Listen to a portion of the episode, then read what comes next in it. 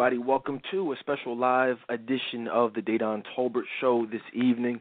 Uh, obviously, you guys know we're not usually live here on Sunday nights, but um, you know, I, I wanted to take some time out specifically to address an issue that is very, you know, a very hot topic in today's society. Obviously, uh, politically, socially, um, you know, we're seeing more and more conversation around homosexuality.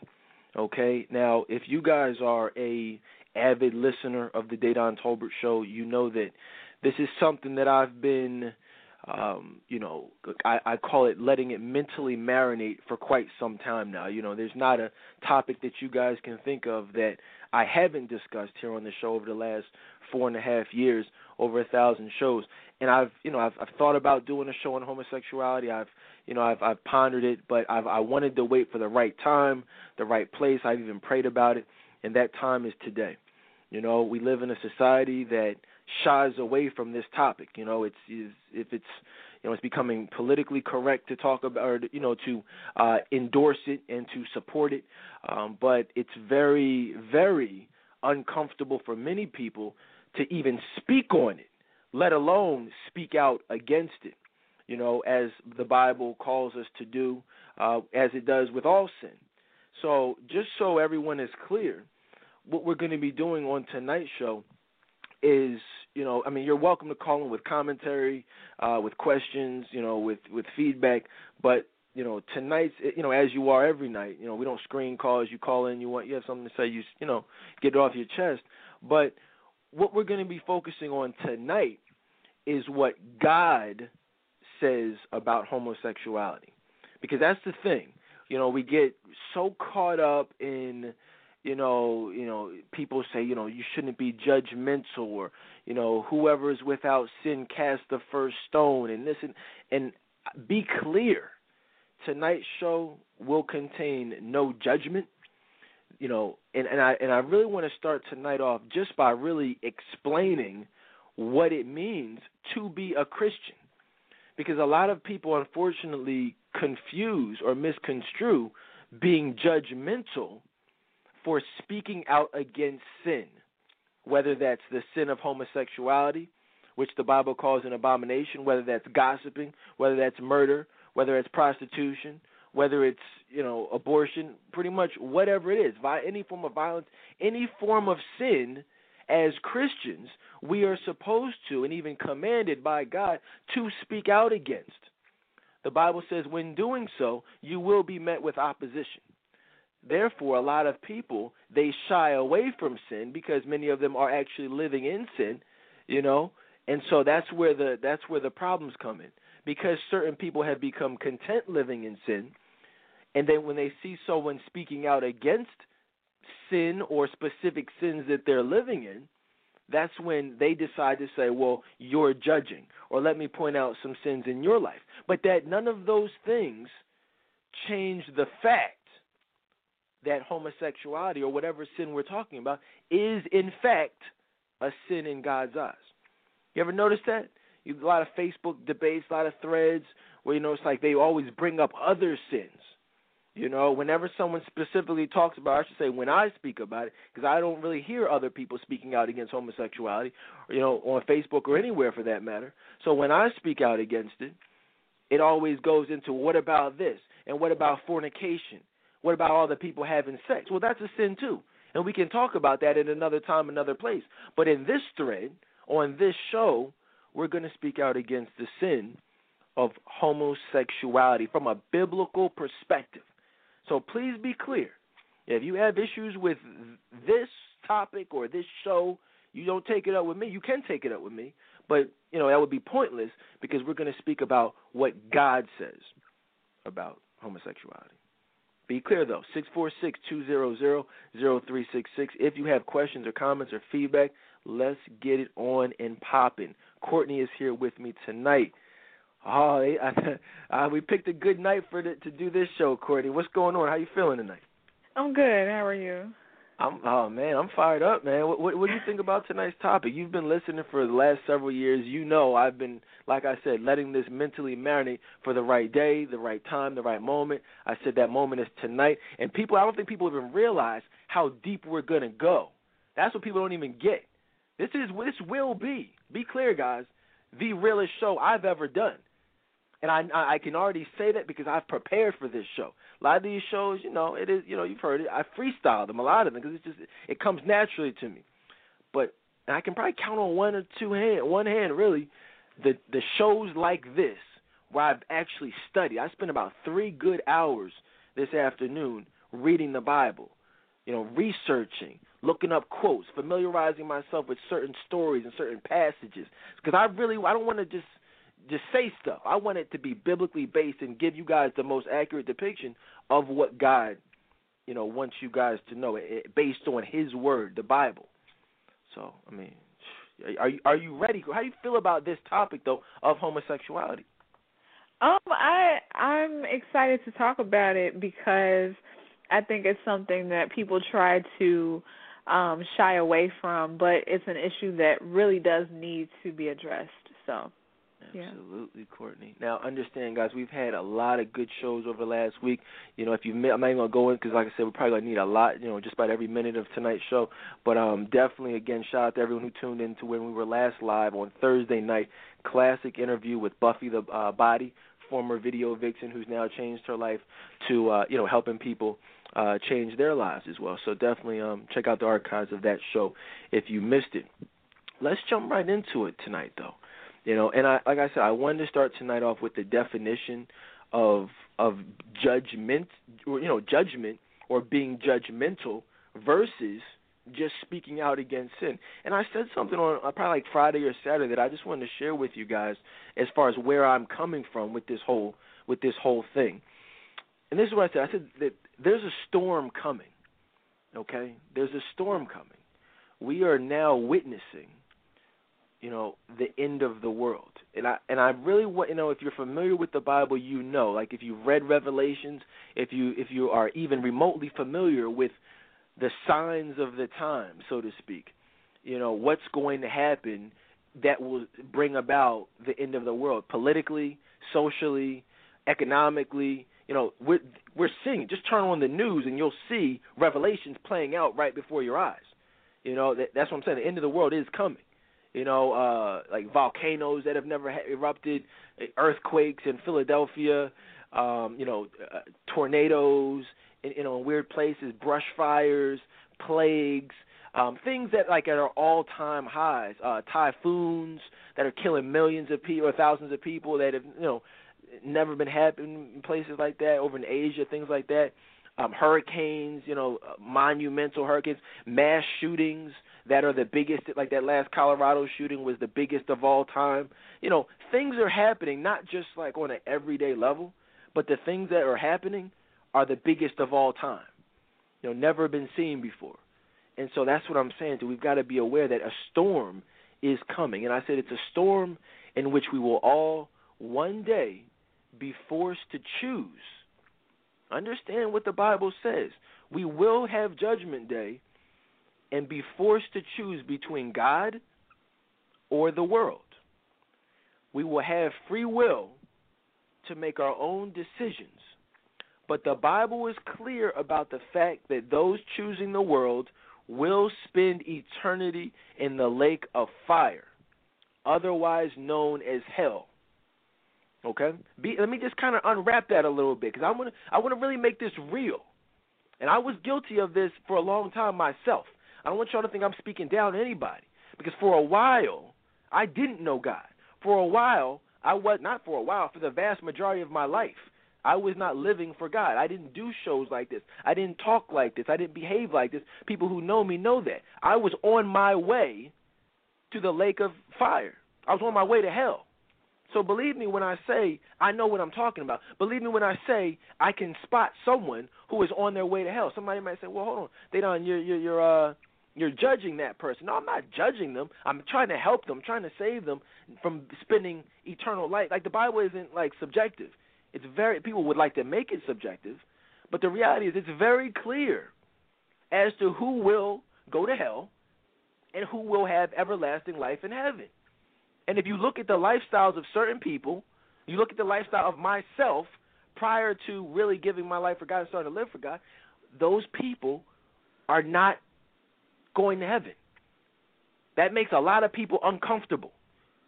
The thought of death makes people uncomfortable. The thought of spending eternity in, hell makes people uncomfortable. People don't like to think about. That's why everybody supports homosexuality, because everyone knows that the Bible calls homosexuality an abomination. Everyone knows that. Okay, that's not a, like that's not a secret. It's not. It's not even up for debate. The Bible says. Matter of fact, I'll read it in a little bit. The Bible, and I have a whole bunch of uh, scriptures, but it does say that homosexuality is an abomination. But they're not. They're saying, well, okay, well, dang, I don't know about that. I mean, even though I'm not gay, that makes people uncomfortable because they're saying to themselves, well, hold up, if that's a sin, and if that's an abomination, well, and all sins are equal, let me look at some of the things that I'm doing. Let me look at what I did last night. Let me look at what I'm about to do later on tonight. So that's when they start uh, looking at themselves. No, it's not homosexuality, but if all sins are equal and you know that you're living a life of sin, then obviously you're going to lash out against whoever's speaking about speaking out against homosexuality because you don't want them speaking out against your particular sin. You don't want to feel uncomfortable and really self-reflect as to what will be the ramifications of your sinful actions. Courtney, how do you feel about that? A lot of uncomfortability going on out here. Yeah, I and I, I see that, you know, um, and I probably would have been one of those people, you know, a couple years ago, maybe even a year ago. you know, it, it's it's very true. You know, people don't like to be called out um on their behavior and most people just really they don't want to change. They just want to continue doing what they're doing and then still expect to go to heaven, but it's very important just to keep it real and just let people know, like, hey, this is a problem. Let's stop trying to act like it's not an issue, because it is. It's a serious issue, and you got people, you know, like Oprah Winfrey and the Will Smiths and the Kanye West, and they're all saying the same thing. And, and then you look at a lot of these people who who actually consider themselves Satanists. A lot of people don't know what Satanists are. You know, Satanists uh, really believe a lot of the same things that a lot of other people believe as far as, well, you know what, there's one path to God. You know, some people don't even like see Satanists believe there is a God. You know, they just don't feel like it's you have to do anything. You don't have to live for anyone or anybody. You do what you want to do. You control your own destiny. Therefore, you do what thou wilt. You know, as Aleister Crowley says, who one is one of Jay Z's idols. You know, where's the t- you know these are Satanists. Oprah Winfrey has the same exact views as actual Satanists. There's a video floating around I posted a few months ago. Really look, Google like Google her views. They're very much so. Will Smith, you know, all these a lot of these celebrities have the same exact views as people who who call themselves Satanists. And so what I'm saying to you is, people like that, they, they'll say, "Well, there, there are many ways to get to God," or you know, I believe in God. I'm spiritual you know. But you know, I believe that there, you know, some people call God Allah, some people call God Buddha, some people call God, you know, whoever. No, that's not what the Bible says. There's one God, and His name is Jesus Christ, and that's just what it is. The Bible says there's only one way to get to heaven, and that's through me. So you can't get to heaven by calling somebody else Allah or calling somebody Buddha. You know, that's I mean, according to the Bible, according to Christianity. Now you can try your luck if you want to, Try those other religions if you want. See how that works out for you on Judgment Day. You know what I mean? But that's how it goes. Now, this is what I want to do. I, I, I want to, uh, and like I said, calls are welcome. You know, this is an open conversation. Feel free, or just listen in. Six four six two zero zero zero three six six. But I want to read this, finish this uh, passage that I posted on Facebook. I said, so, you know, some people will spend eternity in the lake of fire, otherwise known as hell. I said that, but on a positive note, those who choose Jesus will have everlasting life in the only perfect place, which is heaven. I said that the choice is yours. However, the Bible warns us one way or another on Judgment Day, and it says, every knee will bow and every tongue will confess, not that Allah is Lord, not that Buddha is Lord, Not that somebody, whatever you believe in is Lord, but that Jesus is Lord. That's the thing. On everyone will confess that. The atheists, Jay Z's, the Kanye West, no matter they can talk all this stuff now. But on judgment day, you will get on that knee and you will beg for forgiveness. You know what I'm saying? Is that that's a that's a pretty uh it's a pretty scary thought, Courtney. Yeah, it, it is, and um, wow, it just makes me think. You know, I, I'll admit, I think I used to have that um Oprah mentality in the past. That you know there were different ways, different paths that she says, um, and I mean now I realize how silly that is, but it it's crazy out here, and I just I feel really sorry um for the people who haven't found Jesus because it's tomorrow's never promised, you know. Yeah, it's it's very sad. I have family members, close family members who are not saved, family members who have the Oprah way of thinking, and it, it's it's a very sad thing, you know. And I love them, you know what I mean. But I know what's right is right. I, I you know I have family members that are going to hell I have friends that are going to hell. I pray for their souls that maybe that won't have to be the case, but as of right now, like Courtney said, tomorrow isn't promised. Certain people will spend eternity in hell. Is that am I judging them? No, I'm not. I'm saying that as of right now, they do not, you know, meet the qualifications as laid out by the Bible, as laid out by God, as to who will enter into the, you know, the gates of heaven. It's you know it is what it is. It's very clear what to do to get into God or get get into heaven from God. All right. The Bible says that the eyes of the Lord are in every place, keeping watch on the evil and on the good. And that's in Proverbs fifteen three. That says I mean that's basically we're all being watched. Whether you're in the strip club, whether you're at the party, whether you're having sex, whether you're laid up with your gay lover, the, God is watching you. Like He sees what you're doing. He sees me right now. He sees you. Says the eyes of the Lord are in every place, keeping watch on the good and the bad, the good and the evil. Look it up. You know what I mean? That I was in trouble back in the day. God saw me sinning back in a few years ago in the club. He sees a lot of people. You know, He sees everything. That's crazy, right? Because these scriptures are, are really no joke. Yeah, I'm speechless right now. Don't even say anything, because I'm speechless too. But the thing about it is, a lot of people would feel differently. A lot of people would act differently if they if they understood. If first of all, if they read the Bible, you know what I mean. Like if if people actually read the Bible, they would they would they would be scared. And the funny thing about it is, there's a you know there's that that saying you know I'm a you know people I'm a God fearing man, God fearing woman. I want a man or a woman who fears the Lord. And growing up, I didn't I didn't grow up in church. Just so y'all know, I didn't I didn't go to church at all. Really, uh, growing up, my family is not religious. Um, I I did not go to church until well, like I didn't start really going to church on my own. You know, here and there I would go, but it didn't mean anything until college. Okay, so like that's what I'm saying. For a long time, you know, I didn't understand anything in the Bible. It, it was like gibberish to me. But now that I understand it, I, I hear people say that like, "Oh, fear you know, God, fear me." I'm like, fear God? Why? What are you scared of? You know, like what does that mean? Why would you be scared of of God? I mean, maybe, and even even as I got saved after that, I still was like, no, I don't really, you know, fear God. I love God. You know, I I thank God for saving my soul for dying on the cross, but I don't fear Him. Like, what is there to be scared of?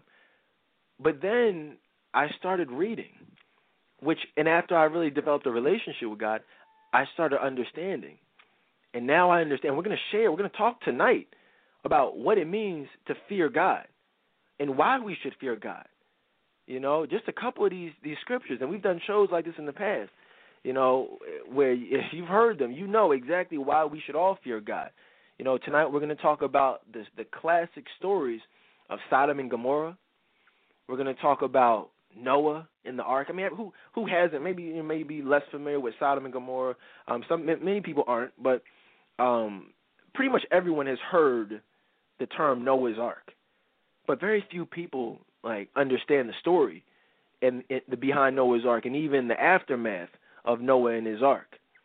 So we're going to talk about, we're actually going to break down those stories in regards to homosexuality, as well as some other sins. Because again, the eyes of the Lord are in every place, keeping watch on the evil and the good. Basically, he's taking notes. God is taking notes. He's he's, he's jotting some things down. You know what I mean? Once you save your soul, you know, once you you know you change your life, once you repent for your sins, God tears up that notepad. He takes a piece of paper, he balls it up, and throws it away, and your sins are wiped clean. But that's when you repent for your sins and change your life. If you don't ever repent, if you don't even acknowledge God, if you don't have a relationship with God, guess what happens on Judgment Day? That notepad comes back out. What was there a whole bunch of stuff on your on that notepad for you, Courtney? Absolutely, absolutely. There, I'm laughing because it's not really funny. It's not but funny I'm, at all. It is not. But I'm just laughing really because I see where I am now and compared to where I was.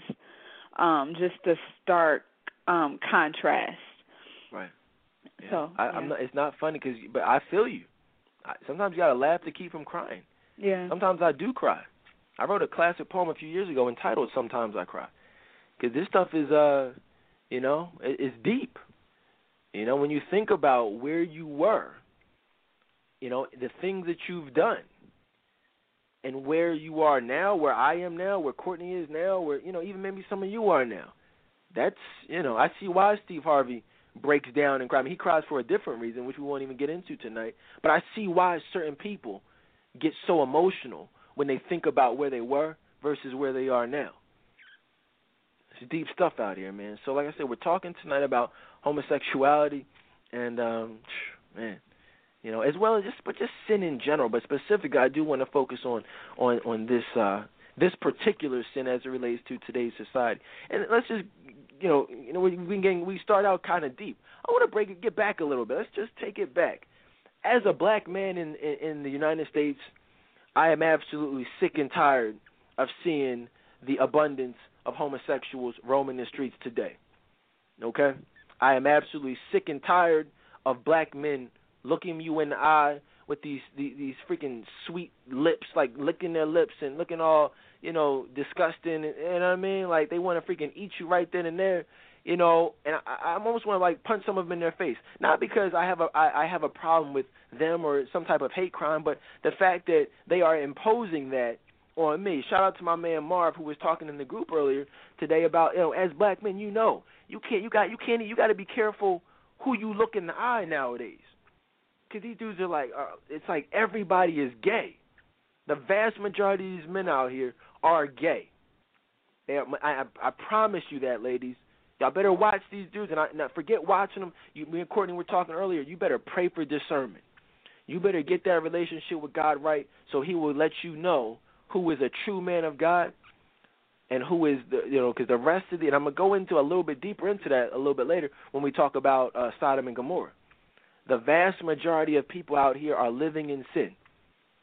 You know, the vast majority of men are homosexual or have some type of homosexual tendencies. I see them every single day, everywhere I go and it didn't even used to be to be that bad. You know, I mean, forget I mean, forget the tight jeans, forget the flamers. You know what I mean? The flamboyant guys. Forget those. I'm not even talking about them yet. Those that's obvious. I'm talking about the you know the dudes who, the the you know the regular looking guys. Half of those dudes are gay. You know, you got. I mean, I, you know, shout out to some other guys in the group. We had some conversations. These dudes, and it's funny. I talked to you guys about you know, we get into these debates. Some of these men coming out of nowhere to debate on these ridiculous posts. They next thing you know, they're inboxing other men. They're inboxing me, apologizing, saying little little little fruity things, little jokes, flirting, trying to test you. Nobody comes out and says, "Hey, look, I'm gay. Are you gay too?" That's not how it works. There are certain signs that you must look out for to know if half these dudes are gay And that's what we, you know, as men, all this is ladies. I apologize, but men, no, any man. I host a, you know, I, I moderate the Courageous Black Men on Facebook. We're over 800 men in there. The, every single man in there knows or has been hit on by a gay man before. You saying? And it's getting out of hand. And it's, it's and God is is sick and tired. I'm sick and tired of it. But imagine how God is sick and tired of it. You guys know what Noah's Ark is all about? Do you guys know what happened in Sodom and Gomorrah? Where this is Sodom and Gomorrah. What do y'all think the United States is? That's just one town. The United States is Sodom and Gomorrah, and the world is Noah's Ark. Come on, Courtney, are you familiar with those two stories? Yes. If anybody's yes. not familiar with those two stories of where God was was livid, you know, where he was pissed as all hell, he said, "The heck with all this. I'm just going to go ahead and destroy everything." the people, the animals, everybody and everything because I hate sin and this world is consumed with sin. That's what that's what God did. You know, he destroyed everything. Y'all think he does that was that, and a lot of people are saying, well, hmm, they're not they don't read the Bible, so they don't know like what was going on in Sodom and Gomorrah. Well, I'll t- we'll talk about it. We'll talk about what was going on in Sodom and Gomorrah. We'll talk about what was going on in, the time of uh, of Noah's Ark. And guess what? Those same exact things are going on today. But let's let's table that for a second. Let's come back to that. I think before we go any further, it's very important to know. Obviously, we're very familiar with what God wants for His people. God wants the, what's called the fruit of the Spirit. You know, He wants us all to have love. He wants us all to have happiness, prosperity. You know, uh, to multiply you know, but just live happy lives. That's what God wants for us all, and He wants us all to go to heaven. He loves us. He cares for us. He tries to protect us from ourselves. All right? That's what that's God's plan for for us as his people. We already know, notice I didn't say that's God's plan for the world. Because we, the the world is inevitably going to be destroyed. That's, you know, that's going to happen. You know, that's not even a question. The world will be destroyed. Jesus will come back and take his people to heaven with him. Everyone else will be left and it will be hell on earth. At that point will be all black everything that Jay Z talks about all every chance he gets. You guys notice the new Brooklyn Nets every is is all black. His new his team that he's like majorly influencing. So the color he it, that whole their colors, the own the real owners, the majority owners, they said, "Whoa, Jay, I mean, I you know, we feel you. You're Jay Z and all, but we're not so sure about the all black colors. Colors. I'm not sure the the you know from a marketing standpoint that would be such a good idea, Jay. I mean, I hear you you know you've been pretty much on point this whole time. But we'll move them to Brooklyn. I know that's your hometown and all. I mean, it'll be cool. But the whole black thing, you know, what do you why do you want to do that? He said, "No, just trust me. You know, people will catch on to it." So now the colors of the Brooklyn Nets are all black. There's never been a all black team like that. What do y'all what do y'all think that's about? Do you think that all black everything is just a coincidence? It speaks about in the Bible where it talks about there will be the absence of the sun, and there will be you know everything will be dark. You know who's gonna run this town tonight? Tonight, like who's gonna? It'll be nighttime. Who's gonna run the town after Jesus comes and then goes? You know. I'll say all this that people will still look at me like I'm crazy. Any thoughts on that, Courtney? Yeah, it, it's crazy. Um, I heard that song on the radio um again, like recently, and I look at it totally different. Like when I first heard it, I thought, oh, I thought it was a great song, you know. Um, but a lot of people, you know, what they don't do, and myself included at one point, is that we don't really like dissect the lyrics. We'll sing them and everything, but we still won't realize um how you know the lyrics are really um talking about you know satan satanic you know things. And it's we really need to pay attention to what we listen to and what comes out of our mouths. Um it's very important so. Uh, yeah absolutely. Absolutely. It's very important. I mean we're talking about life and death here. So but back to satan's plan for this earth and you guys you'll see as we talk about homosexuality i just want to lay the foundation of you know, where I'm going with this. Because Satan's plan obviously is going to be the opposite of of of God. You know, of his plan. God wants us to be happy and have prosperity and things like that. The devil wants you to be depressed, suicidal, um, you know, miserable, single, alone. A lot of you guys are happily single. That's that's satanic right there. You guys might as well just start worshiping Satan if you consider yourself happily single, because that's what God wants you to. I mean, uh, the devil wants you to be is happily single. God wants you to be in love. It's an oxymoron. You know, if God's love, if He wants to give you God's love, and you're saying, "Well, no, I'm happy being single," well, obviously that's not of God. You know, if God is love, and you're saying you're happily single, meaning without love, what if it's not godly? What is it then? It's satanic. It's of the devil. Nobody considers themselves Satan worshippers, but it's a whole hell of a lot of people that consider themselves happily single. You were one of them at one point, Courtney. Oh yeah, yeah, definitely. I mean, let's be real about it. And and I'm not, you know, I don't want to make anybody. Well, I do want to make people uncomfortable to the point where they feel the need to change their lives. But at the same time, I don't want to make you like say feel bad about your current relationship status. Just don't be content. I mean, do what you need to do. If if being single right now is what you need to do to be, you know, to position yourself to be emotionally available so that God can bless you with love, well then do what you got to do. But don't for a second, you know, lie to yourself and convince yourself that you're happy being in that state. Because that's that's nothing but of the devil. But again, and I don't want to take too much time on that particular point, but the overall the Satan's plan for this earth is going back to how it was in Sodom and Gomorrah. How it was in Noah's Ark. You know, in those in that during that time period back in uh, you know Genesis. You know, people are now you know, sin is legalized you know, abortion, you know, and it's funny, man. I don't even want to get started on this whole political thing, but it's funny, man. One of my best friends, I had a huge debate with him, man. When I back when I was kind of ignorant to uh what was really going on with the presidency, and he he actually told me this. He was like, "Yo, man, you know, Obama uh publicly and you know politically co-signing abortion and homosexuality like as the president, that sends a certain message, and it really does help further Satan's plan for this earth, because it's sending us back to to how things were in the climate in which God felt the need to destroy the earth.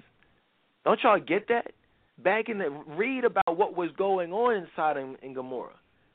That's everyone was like it was like you know lesbianism, prostitution, you know, all types of homosexual acts, um, you know, just crazy types of abortions, like sex with animals, you know, pro- uh, everything was going on that could possibly be going on. Political corruption, molestation, murder, a total lawless society. Go ahead and watch uh go ahead and watch Run This Town. Go watch the video. And it's like it's basically a video of Google it. I know Lewis is listening. Post that in the group for me if you can. You know what I mean? Go, put, you know, watch the video of Run This Town. It's it's basically reenacting, or not reenacting, but enacting what it will be like after, you know, with, with basically hell on earth, hell on earth, a, a total lawless society. Which is, you know, I mean, they don't obviously they don't go into great detail, but if you just watch the video, just watch it and know what it is, and it'll make perfect sense to you. Now, but yeah, so that's what's going on. Like I said, that's that's Satan's plan for this earth. So I think that when you look at just life and what's going on out here and say, "Wow, you know, this is this is what Satan wants," and then you look around and say, "Wow, this is all the things that are going on." Is is is definitely not God's plan for the for the world for His people. What's going on out here? Homosexuality clearly isn't God's plan. Here we have the president of the United States saying, "Hey, look, I support gay marriage that that God says is an abomination. That's that's what Satan wants. If it's not of God, it's of the devil. Some people may be saying, "Well, hold on, they don't hear you," but this is the United States. You know, Obama is not, you know, the president of Christianity. He's not the president of of his faith, which he considers to be, you know, Christianity. He has to help. He has to be the the you know the authority of this country, which is based on the Constitution, freedom of religion, you know, freedom of a lot of stuff. Well, I hear that, but guess what? Nobody said you had to be president. right? That's that's what people aren't seeming to get. You know what I mean? Nobody said you had to go into that line of work that you went into. Nobody forced him to be president. Nobody said you have to do do things and say things that specifically contradict or go against your religion that you consider to be the most important thing to you. I would never. Somebody uh, somebody says, "Hey, look, Dedan, I want to offer you two hundred and fifty thousand dollars a year. I want to make you the supervisor or manager of this new position." Only thing is, like the the the, the you know the vast majority of people in the company you know, like I want you to manage this sector of the the company or the corporation that is a high Muslim, you know, population in there. So I'll pay you two hundred and fifty thousand dollars, but only thing like around lunchtime. Don't worry. I know you're a Christian. Don't worry about it though. Just get down and, and, and pray with them. You know, just it's not. You don't have to like. You know, you can pray to your God, but just go down like they do, and worship like they do, just so you know it won't cause any problems just to like you know make people feel comfortable. You're the leader of them. Just go ahead and pray to their God and just or act like you're praying to the God. Do you freaking think I would do something like that? I would never take a job that would cause me to to to publicly co-sign something that went against my faith. Courtney, would you? But that's just me. Would you?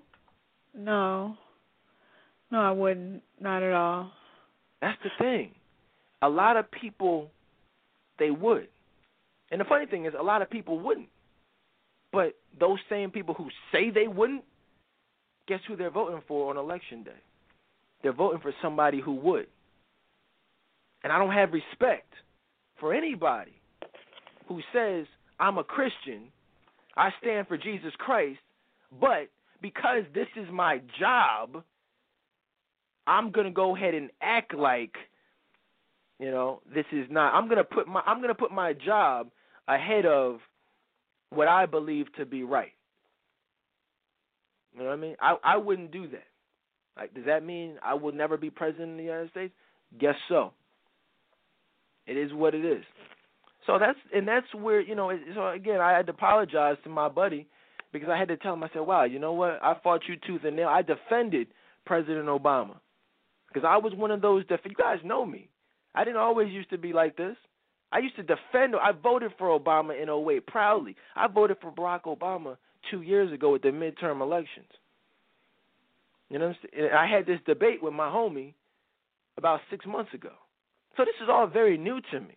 But I thank God that my eyes have been able to be opened you know what I mean? To what's go to what's really going on out here. Because we as Christians have to take a stand. Like I told you, a storm is coming.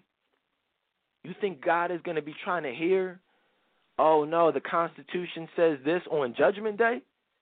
He's not going to be trying to hear that. Jesus Christ wasn't worried about no Constitution. Don't y'all know back in, in, in biblical times, they had rules. They had a constitution back then. They had like the Pharisees, the Sadducees, you know, the, the you know the priests, like the the hot the rulers of that day and age. They had rules. They had like they, they had the equivalent of the Constitution. Jesus Christ said, "Look," he said, "Yo, who you think you talking to?" He said, "You don't have no power over me." He said, "Look," he said, "What you think you got?" He said, "Look, who do you think I am?" He said, "I don't care what you think." He said, "I don't care what you say. I don't care what you think. I'll say I'm God. I'll say I'm not. He said, I don't care what you say. I'll do what I want to do. And that's, you know, that's what Jesus did.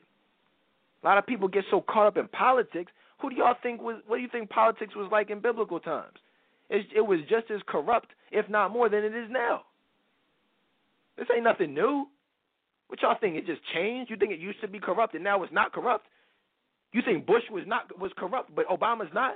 You think things? You think that, that this things just changed in a matter of ten, less than ten years? Well, he went from the worst president to the best president. You think there's that much? The system didn't change. The person changed, but ain't the system has been the same since Caesar, since the Pharaoh in Egypt. You know what I mean? Moses had to run from from from from the evil. You know what I mean? Ain't nothing changed. Same people in charge now are the descendants of people who you know, brought us went to Africa and brought us back as slaves. This ain't You know, I don't know. I don't know what y'all think Obama's going to change. He he can't change the system. It's the same United States that that that put us all enslaved. It's the same United States that you know kept us all in you know oppressed in Jim Crow. I mean, that's what I'm saying. What makes people think that it's going to be this major change, Courtney? I have no idea. Like I've been wondering that um like, you know, as of I said very recently, just wondering what it is that you know is drawing people to Obama. When we have the facts, I mean, we see what he's about and we're still following him and I don't understand why. You know, we say that we're Christians and we believe in God, but then we're we're ashamed to stand by you know those beliefs. We're ashamed to do it in fear of what other people will think and we want to blend in with everybody and you know vote for the same person because our friends are or our family you know and honestly it's about that those people don't matter. It's at the end of the day it's about you and really god and your relationship with him because that's really going to determine a lot of things and, and it's like I said, I don't want to spend too much time on politics because again, we're talking tonight about homosexuality as well as some other sins, but specifically homosexuality. And and you know, the the reality is this, you know, and I've said this on this show before, and it, it's weird. I ask people, I say, wow, you know what? Why do you, you know, because I like to debate. I say, well, why do you like Obama? Well, no, because he cares about black people. I said, how does he care about black people? They said, well, nah, you know, the Romney and them, they want to give the tax breaks to the poor, I mean, to the rich, and you know, Obama wants to put more money in the pockets of black people. They want to help everybody have, you know, health care and things like that, and you know, the stimulus packages, and they're helping out the economy for for middle, middle class. I say, oh, all right. I mean, that's cool and all, but you're a Christian, right? They say, yeah. I said, well, what are your thoughts on the fact that Obama supports homosexuality that God calls an abomination? You know, what are your thoughts on the fact that Obama supports, you know, uh, abortion and homosexuality and, and you know and and all types of stuff that God is not pleased with? And you say, well, you know, at least he's still doing something for the black people. So the issue that I have is that people are they're putting their financial needs above their spiritual needs. Because you guys realize there are people like Ron Paul who will actually who actually stood up and will be like, hey, look, yeah, I want to be your president, but under no circumstances do I support gay marriage. Under no circumstances do I support homo, uh, excuse me, abortion. They said, well, you know, I think he was on uh, Piers Morgan. They said, well, look, man, hypothetically, what if one of your daughters was raped, you know, and they, you know, she became pregnant as a result of the rape, you know, would you support uh, abortion then? He said, no, I would not. There are tons of people out there politically who do not support abortion under any circumstances. I don't know if they're Christian or not. I mean, most, I mean, many of them basically say because of my Christian beliefs, I don't support that. So if all these other people, even running for president, are not are willing to, you know, not put their faith aside, even Mitt Romney said, "Hey, look," and I I know all about Mormonism. I know it has a lot of issues with it, but he said, "Hey, look, because of my spiritual beliefs, I'm I don't support rape and or excuse me abortion, you know, in any form, or homosexuality in any form. I have more respect for Mitt Romney than I do Barack Obama. I don't give a damn about his policies on. I'm I'm gonna be all right. I'm gonna have money in my pocket regardless. I'm gonna feed my family regardless. I'm good. I'm not worried about financially. I'm worried about what's going on spiritually. I'm, I can support. I'm not, and I don't support Mitt Romney. I don't. And I'm not voting for him. I'm not voting for Obama either. I'm not voting for neither one of them. But my point is, I respect that piece or that aspect of what he's saying publicly. I have no respect for anyone, Obama, whoever, who who who would put anything above their religious beliefs. Hopefully that's clear. Because people have asked me to clarify how I feel and you know what are, what are my views politically. Those are my views politically. Somebody said, "Well, who am I voting for?" I don't know. I haven't decided yet. I'm damn sure not voting for Obama, and I'm damn sure not voting for Romney. Most likely, I'll end up writing in Jesus Christ. I may write in Ron Paul because I really like him. You know what I mean? We'll see. Cause the, and I'm saying only I'm not sure because I don't even I'm not even sure if I want to even participate and the obviously corrupt process. You know what I mean of, of this you know this political process. So that's Satan's plan in a nutshell.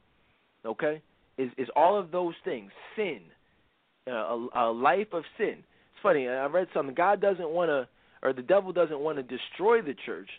He would love it to continue functioning, but he'd like to introduce. He'd like to make a mockery of it. You know what I mean? Because you destroy it, then people just will turn to something else. He wants to keep it intact, but bring about, you know, flood it with sin.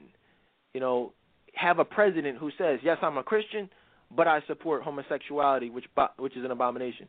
Like that's what the devil wants. He wants people to look at it as an obvious contradiction. You know what I mean? From a from a high level. That's the devil's plan. It's a corrupt Christianity to make a mockery of Christianity, to to allow to take like that Eddie Long stuff, the sex in the church. Like he wants to take the church and and and call and change the way people view it. He wants to take away the power of it. When people hear the name Jesus Christ, they don't want it to have the same type of power that it does. It's deep stuff right here, Courtney. It's, I told y'all, man, it's gonna be a deep show. Any, any thoughts on that? Um. Yeah. I mean, wow. I think this is another one of you know the speechless moments. But what I will say is you know the church um becoming corrupt. I mean that's that's already happening. Like that's you know it's it's already began. So um you know if obama is reelected oh gosh i don't even want to think you know what else is going to happen. But at the end of the day you know if you have that relationship with god and you keep him first you really don't have anything to worry about regardless of what's going on around you. Courtney you love the fact that you're black would you be friends with someone who was an active member of the KKK who hates blacks? No. Well, yeah, that's the thing. Me, me neither. And you know, Obama's a Christian, but and obviously Jay Z is not. You know, and makes a mockery of Christianity with his lyrics, a lot of things that he talks about. Uh, he calls himself Jehovah, you know, Jehovah, which is basically a mockery, a play on words of of the word of the name of God. Jehovah means God. He calls himself Jehovah, God MC. You know what I mean? Has people throwing up a you know this ridiculous sign, excuse me, in a worshiping type of way. Hova, Hova, Hova. What y'all think he's? People are worshiping him, throwing their hands up and chanting his name as they throw up this ridiculous symbol. They're idolizing him. And the Bible says, "Beware of false idol, false prophets, worshiping idols." What y'all think of those Jay Z concerts all about? Obama comes on for the first five minutes of uh, Jay Z's Made in America festival here in Philly. You guys watched? I watched it online. The first five minutes of the uh, of the concert, Obama comes on personally endorsing Jay Z. Immediately following that, it goes into all these types of uh, these demonic this demonic light show. See now a lot of people say, well, how do you know the light show was was demonic? They know. Well, that's because I study this stuff. I know how they worship. I know the colors. I know the the patterns. I know, you know what I'm saying. You have to study Satanism to understand any of this stuff. A lot of people say, "Well, yeah, I'm a Christian, and this is where I read the Bible." But what's reading the Bible going to tell you about how people worship Satan? How would you be able to identify it when you see it if you don't know what Satanists worship? I know how they worship. And a lot of politicians worship Satan. A lot of musicians worship Satan based on the things that they say and do. How do I know that? Because I study Satanism. I know what it's about. Now, what do y'all think atheists do? Atheists know the Bible better than half of you. You can't you can't hate, you know, Christianity or hate the concept of God if you don't understand God, if you don't understand God's word. I, I, you, you know what I'm saying? You have to educate educate yourself. So when I come out, I say X, Y, and Z. People look at me like I'm crazy. You know what I mean? Because they don't, they've never studied it. They never even, you know what I mean? So you gotta you gotta know what you're talking about. Don't just say, "Oh no, it doesn't exist." In fact, I said on what is this? Um, I, I posted on Facebook. I said, just like there's a God and there are angels, right? I mean, everyone. I mean, I think I don't think there's anyone who would disagree with the fact that there's God and that there are angels. At least not listening to this show. Well, just like that, there are there's a devil, and then there are demons. right? I mean, it's not like you know, it's you know, one plus one equals two. It's just the opposite. Just like some when people are in the midst of heavy praise and heavy worship, you know, like they catch the Holy Spirit. Like when you're really getting your praise on, you start you see people like you know what I mean, really getting into it, called shouting. Well, they they got the Holy Spirit. The Holy Spirit is in them when they're in the midst of heavy praise and worship. Well, and people have all seen it. We've all seen it. We all know that it's genuine. If you've seen it, if you've been in church, you know what it's like. You know, ain't nobody faking. You know what I mean? We we know what it is. But when I get up there and say, "Hey, look, you know, Beyonce," at some times, you know, seems or appears to be possessed. You know, she's even said, "I don't know." You know how she talks. I mean, I be on stage and I don't know what happens to me. It's just like this other person comes into me. Like someone and say, "Who is that person?" She say, "I call her Sasha Fierce." You know what I mean? Like Sasha Fierce. Like what? So what are you saying? You're saying that when you're in the midst of these performances, something just comes over you, and you call it uh, Sasha Fierce. She may call it Sasha Fierce. I call it a demon. It's the same freaking thing. You guys don't get that? You know what I mean? I mean, is it just me, Courtney? Am I like talking to a wall here? Like, why don't so many people? Why do they see one but not the other. Yeah. yeah, it's crazy. I mean, that's really you're right. That that is what it is. I mean, she couldn't say Satan, so she had to say Sasha. right. Nicki Minaj, same thing. They have she has Roman. Who the hell is Roman?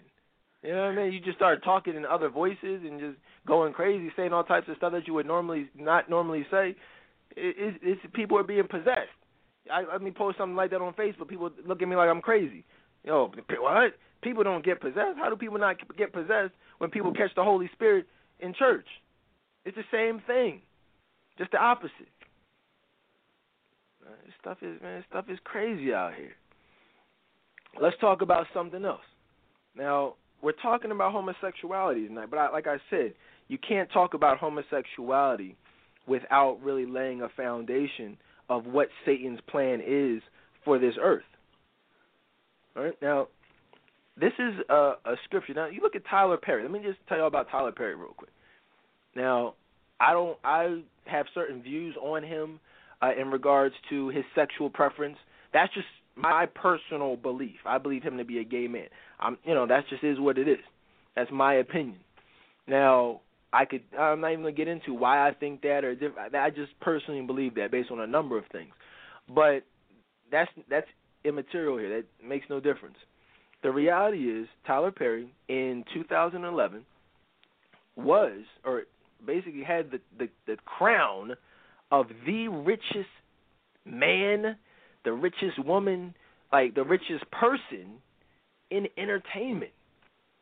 Not, you know, the not well, I should say he made more money in 2011 than anybody, more than Oprah, more than Jerry Bruckheimer, you know, some of these producers like that make millions and millions of dollars. He made a hundred and thirty million dollars in 2011. Over that, number one according to Forbes in all of the all of entertainment. Now, this is now obviously now people may say, well, how did he do that? Well, he put out several movies. I think it was like two Madea movies. Um, you know, got the syndication, the TV shows and syndication, a couple more, you know, movie deals, things like that.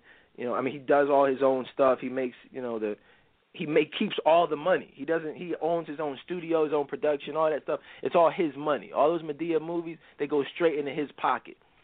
You know, forty million opening weekend, like more than half of that goes straight into him. You know, you understand? So he's making money. Now, a lot of that, obviously, Madea is, you know, he dresses as a woman. Now, I posted on Facebook earlier. Now, this is a verse from Deuteronomy, Deuteronomy 22:5. It says, very simply, a man, excuse me, a woman must not wear men's clothing, nor a man wear women's clothing. For the Lord your God detests anyone who does this. Now, I don't, you know, Tyler Perry considers himself to be a Christian. I don't know. I don't know if he missed that scripture or, or what he what his thoughts are about that. But I mean, this, this is twofold. on one hand, he's making a mockery of that that verse by also calling himself a, a Christian. You guys noticing? We just got finished talking about this five minutes ago. That's what the devil wants. He wants to have Christians behaving badly because that takes er, like high-ranking Christians, like very influential Christians, people whose whole base is based in Christianity. He wants to have a homosexual man who dresses as a woman, you know, but still proclaiming Christianity. He wants those people to, to be doing things like this that make a mockery of Christianity. A man must not wear a woman's clothing, nor a woman wear a man's clothing. Any thoughts on that scripture, Courtney, or the whole Tyler Perry situation? You know what? I didn't even um I wasn't even familiar with that one, um, that scripture. But um it's you know, I wish more Christians would follow that or people, you know, self proclaimed Christians, um, you know, would follow that because we have way too many people. I mean, aside from a Tyler Perry, I mean, yeah, obviously, you know, he's in the entertainment industry and people look up to him. And like you said, when people are, you know, high you know, higher up like that, uh, you know, they're very influential and people often um imitate what they see, you know, on TV. And so next thing you know, you'll have young boys thinking it's okay to wear their mom's clothing. And it you know and it's it's not it's not cool at all and um people should really follow that you know that scripture to the T. Yeah, I mean, it, it, the Bible, people make the Bible a lot more complicated than it is. You know, they they they twist it and turn it to to fit their personal needs or desires or wants or, or lifestyles. I mean, because this this isn't like a you know a, a big subjective thing. It's you know a woman must not wear a man's clothing, nor a, a man wear a woman's clothing, for the Lord your God detests anyone who does this. So at what point do you come out as Madea saying that you're just going to come out dressed like a man and, and have a biblical base? The reason why he's able to get a get a uh, to get around that and get away with that is because, like you said, Courtney, you weren't familiar with that verse before my research on today's show. I don't front. I keep it real. I wasn't familiar with that verse. I mean, I heard little things, but I wasn't familiar with this verse. You know what I'm saying? And most most people are not familiar with this verse. Because why are they not familiar with this verse? Because obviously you're not going to hear, you know, the mainstream media doing shows like this. you know, you're not going to see hear the Dedan Tolbert show on NBC or anywhere for that matter. Uh, me talking like this. This isn't, you know, good for ratings. Yeah, I'm not going to get any sponsorships with this. Nobody's to pay to have me play their commercial with me talking like this. That would be bad for business for them. You know, that's what that's how you get on get where Steve Harvey is. You say things and you do things that are not, that will that will be sponsorship friendly. Do are people afraid of you? Do people feel like if they advertise with you, you won't offend anyone to cause their product to be looked at in a negative manner? You know, me talking about homosexuality, me speaking against the richest man in entertainment, that's not really good for sponsorships. You know what I'm saying? Like it's all business. It's nothing personal a lot of times, it's just business. But I'm okay with that. I mean, let me just tell y'all something, and I on everything I thank Jesus Christ every day for this. I've been in corporate America for 10 years. I uh and I shared this with the people in the group because it wasn't for everybody.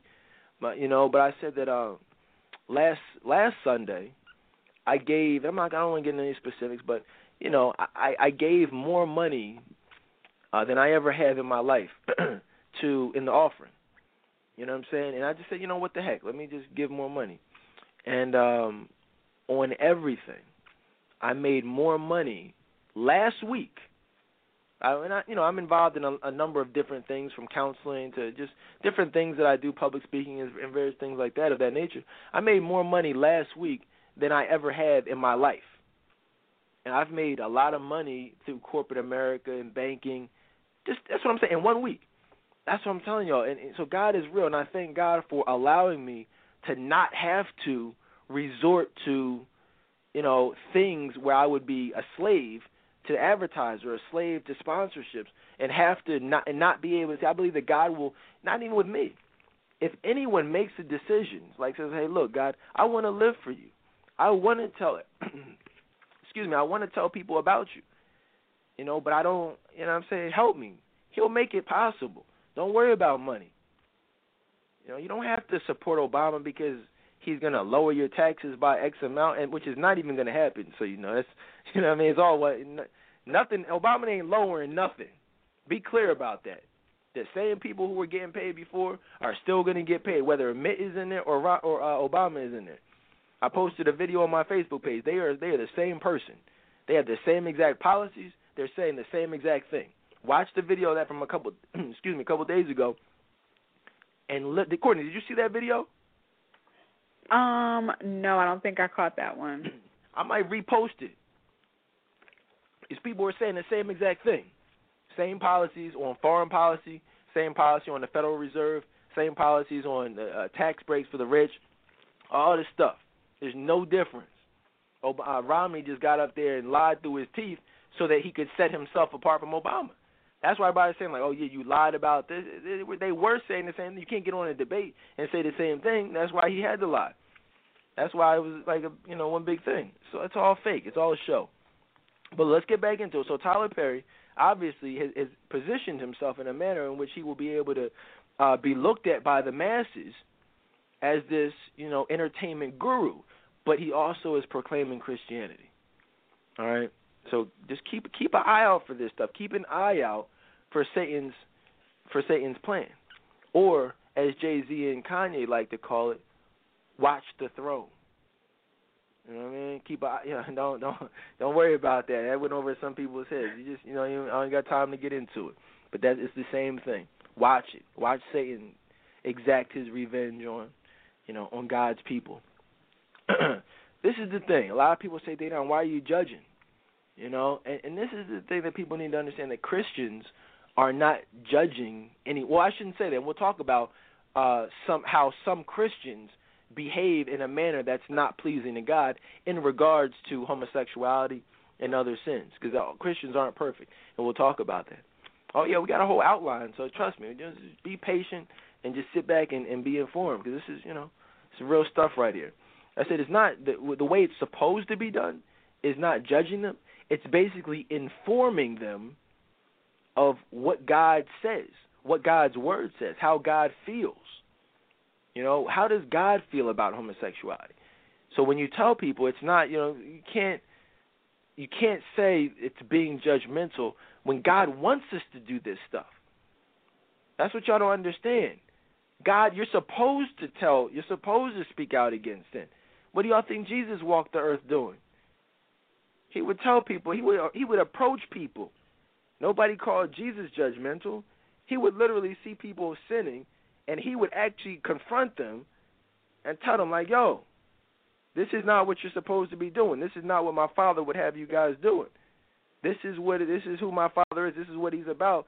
This is what you need to do if you want to get down with him." He would approach them, he would talk to them, and they would change their ways. How, I mean, that's what that's all I really do.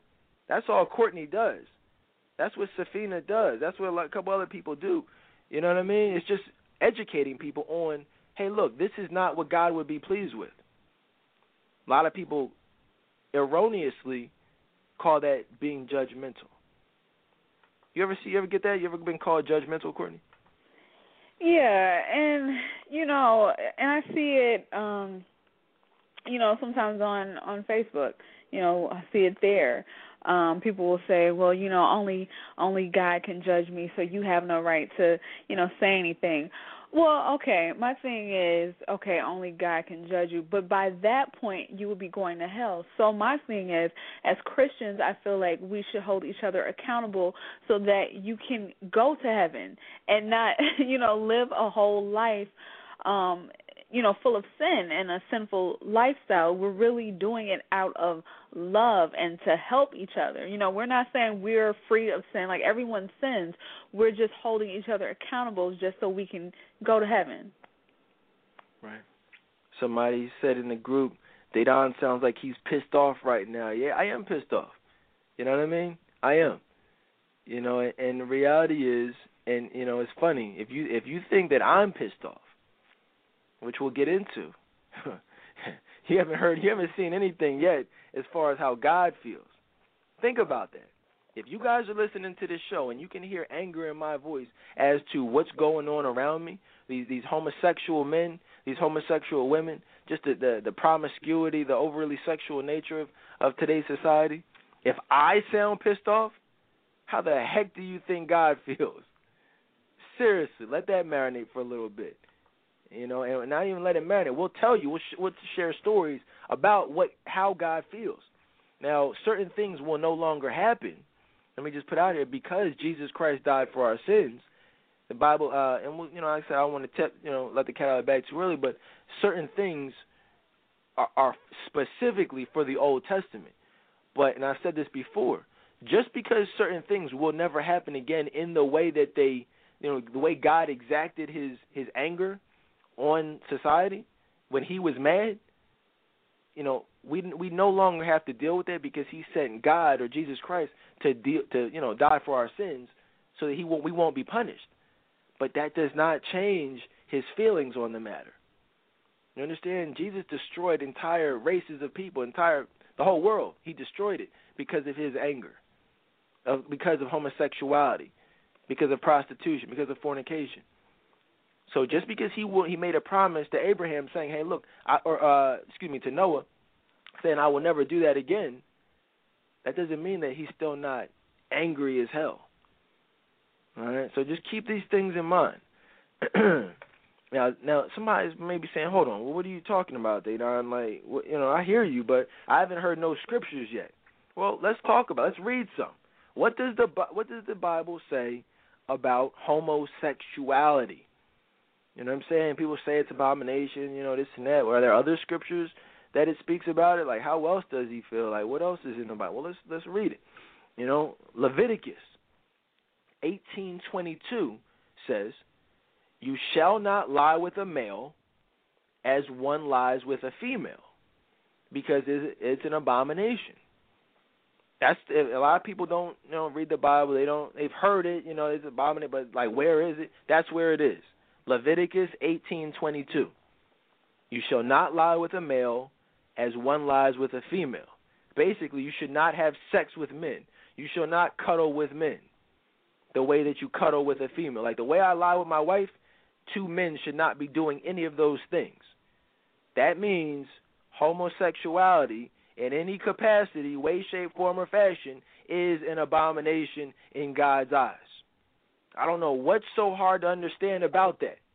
I don't know where all these you know, how is that being judgmental? I don't know where there's room for Obama to say, you know, he supports gay rights. I don't know where any of this is coming from. Where everybody clearly just heard that in Leviticus 18:22, you shall not lie with a male as one lies with a female because it's an abomination.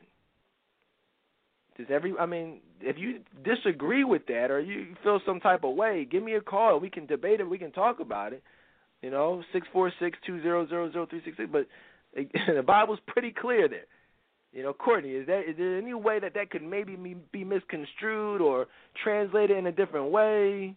No, I mean that was pretty clear. I mean that was very very clear. Um so yeah. And wait, one thing I one thing I do want to say, I didn't mean to cut you off. It's crazy though how you will, you know, tell people you know homosex homosexuality is wrong and you'll even give them the scriptures and then they still want to argue. And it's like this is in the bible so why are you still arguing about it? And it's just really sad and I, it just it makes me feel really sad um just about the state of affairs and how things are going in our world yeah man i mean you, you gotta you, you can't you can't you know, ignore what the Bible says. You know, God does not like this act. He, it, but people are saying, okay, that's just how he feels about the act. But all right, whatever. What else does it say? Then I see a couple calls. We'll take some calls in a second. Let's get a little because everyone knows that. Everyone's heard that. But here's some scriptures that you might not have heard that I think may have you looking at it a little bit differently. Here's another one in Leviticus uh, 2013 says, if there is a man who lies with a male as those who lie with a woman, both of them have committed a detestable act. They shall surely be put to death. Their blood guiltiness is upon them. Now, like I said, I don't know, you know, how much more clear you have to be, or how much, you know, how clear God could be about how He views it. Forget what's going on, you know, constitution wise, you know, gay rights and all that stuff. But this is from the Word of God. This is what He's saying, how He feels about it. If a man lies with another man the way he lies with a woman, both of those people have committed a detestable act. And look these words up in the dictionary. Look up an abomination. This doesn't say, well, he doesn't like it, you know, or God, or you're committing a sin. Both people have sinned. No, every you know, the Bible talks a lot about sin, but these aren't just your average sins. How, you know, the Bible speaks about sin all throughout the book, but very few, and I don't know of any. Correct me if I'm wrong, but I don't know of any other sins that God calls an abomination.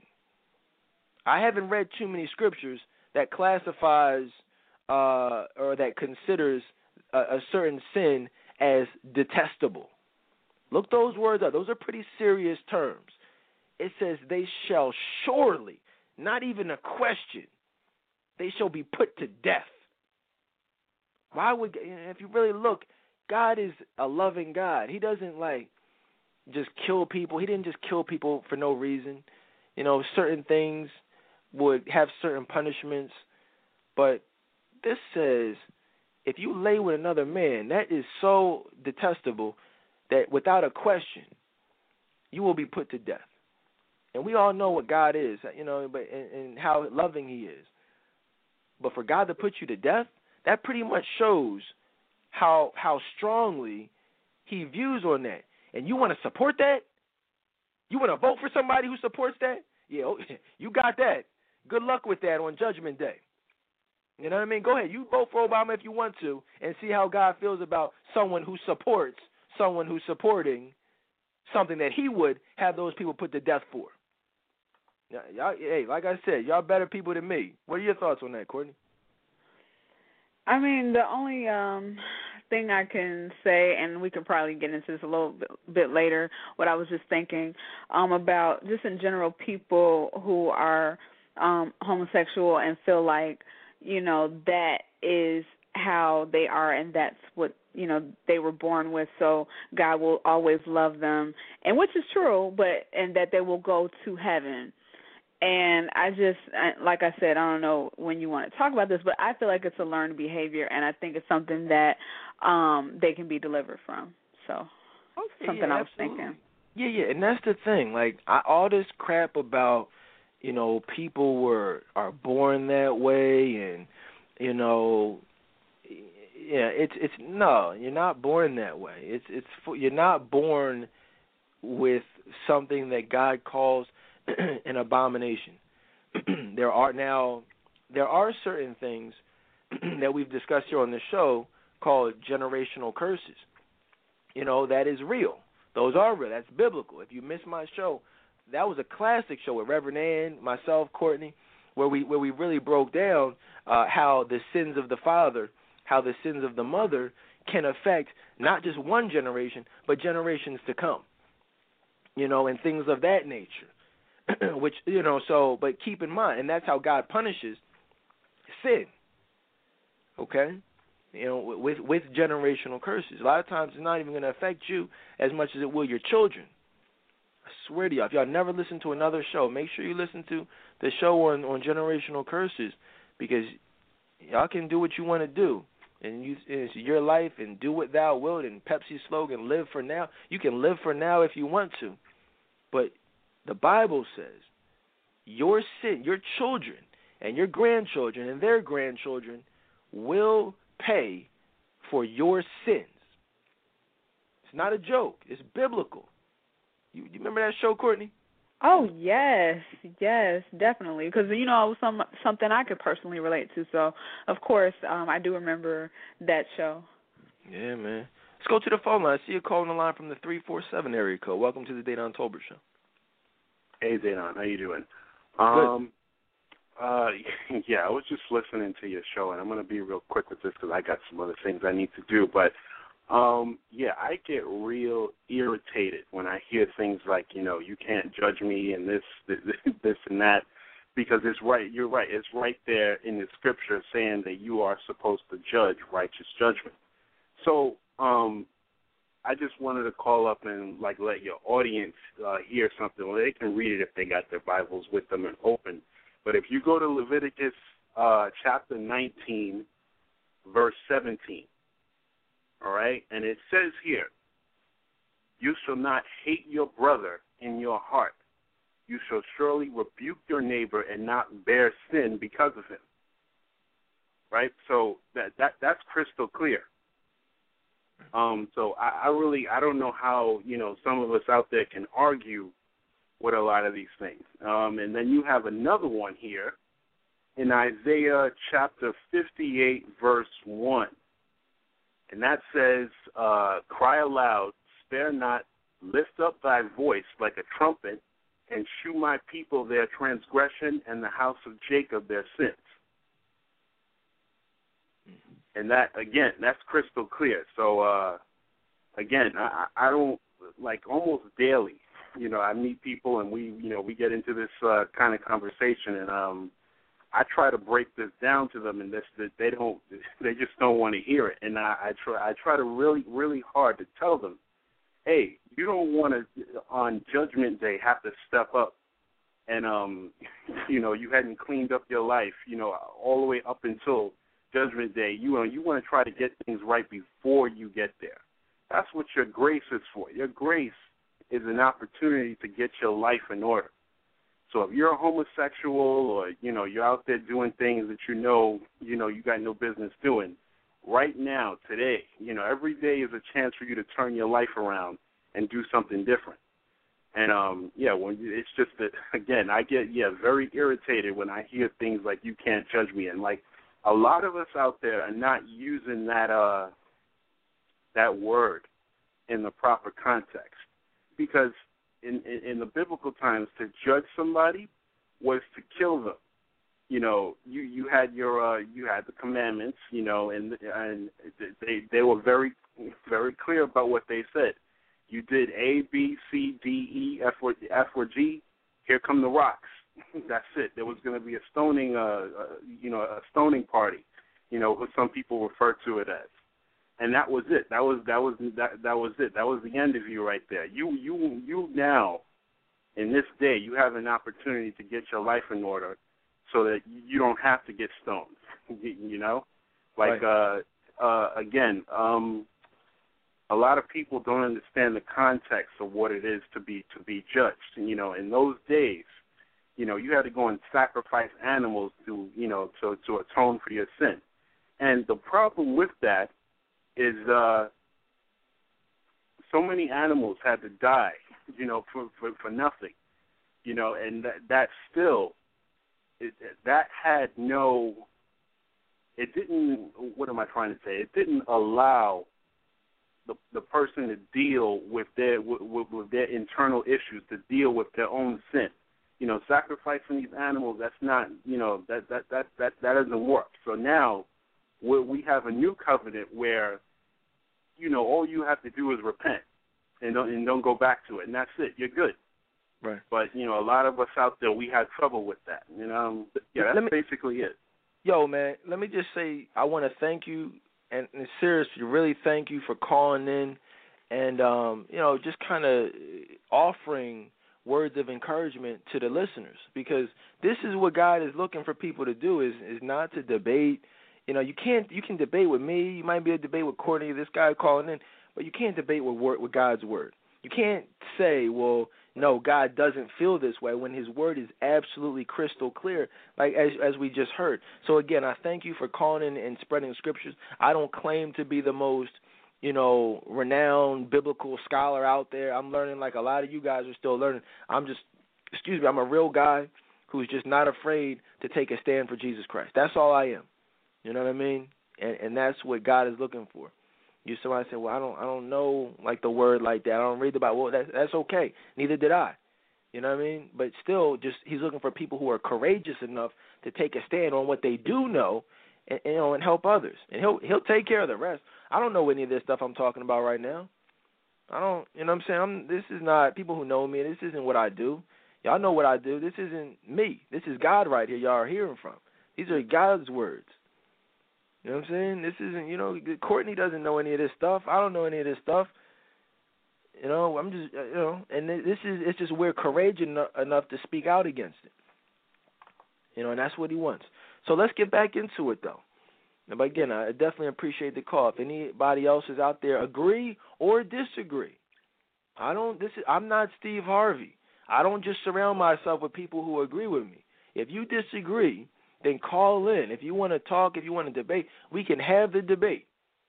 You know what I mean? I don't shy away from any debates. Please believe that. You know what I mean? People in the group, people who know me, like I don't. You don't have to co-sign. Not even Courtney. Me and Courtney debate. She doesn't have to co-sign. I don't want any yes men, yes women. Call in. You know. Now, this is another thing that the Bible says. And it gets deeper and deeper as we go along. In First Corinthians six, nine, and ten says, "Or do you not know that the unrighteous shall not inherit excuse me inherit the kingdom of God. Don't be deceived.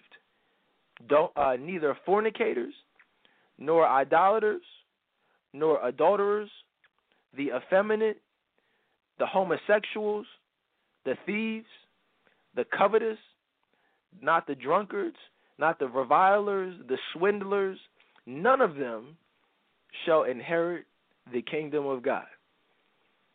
All right. Now, do you guys know what effeminate means? You know what I'm saying? Like that's basically like those real feminine dudes.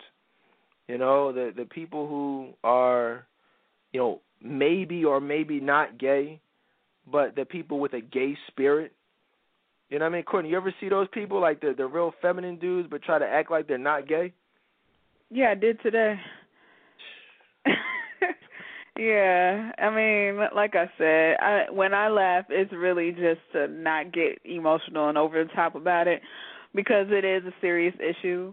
But I see those types of things, everything off of you know um from that scripture that you just read.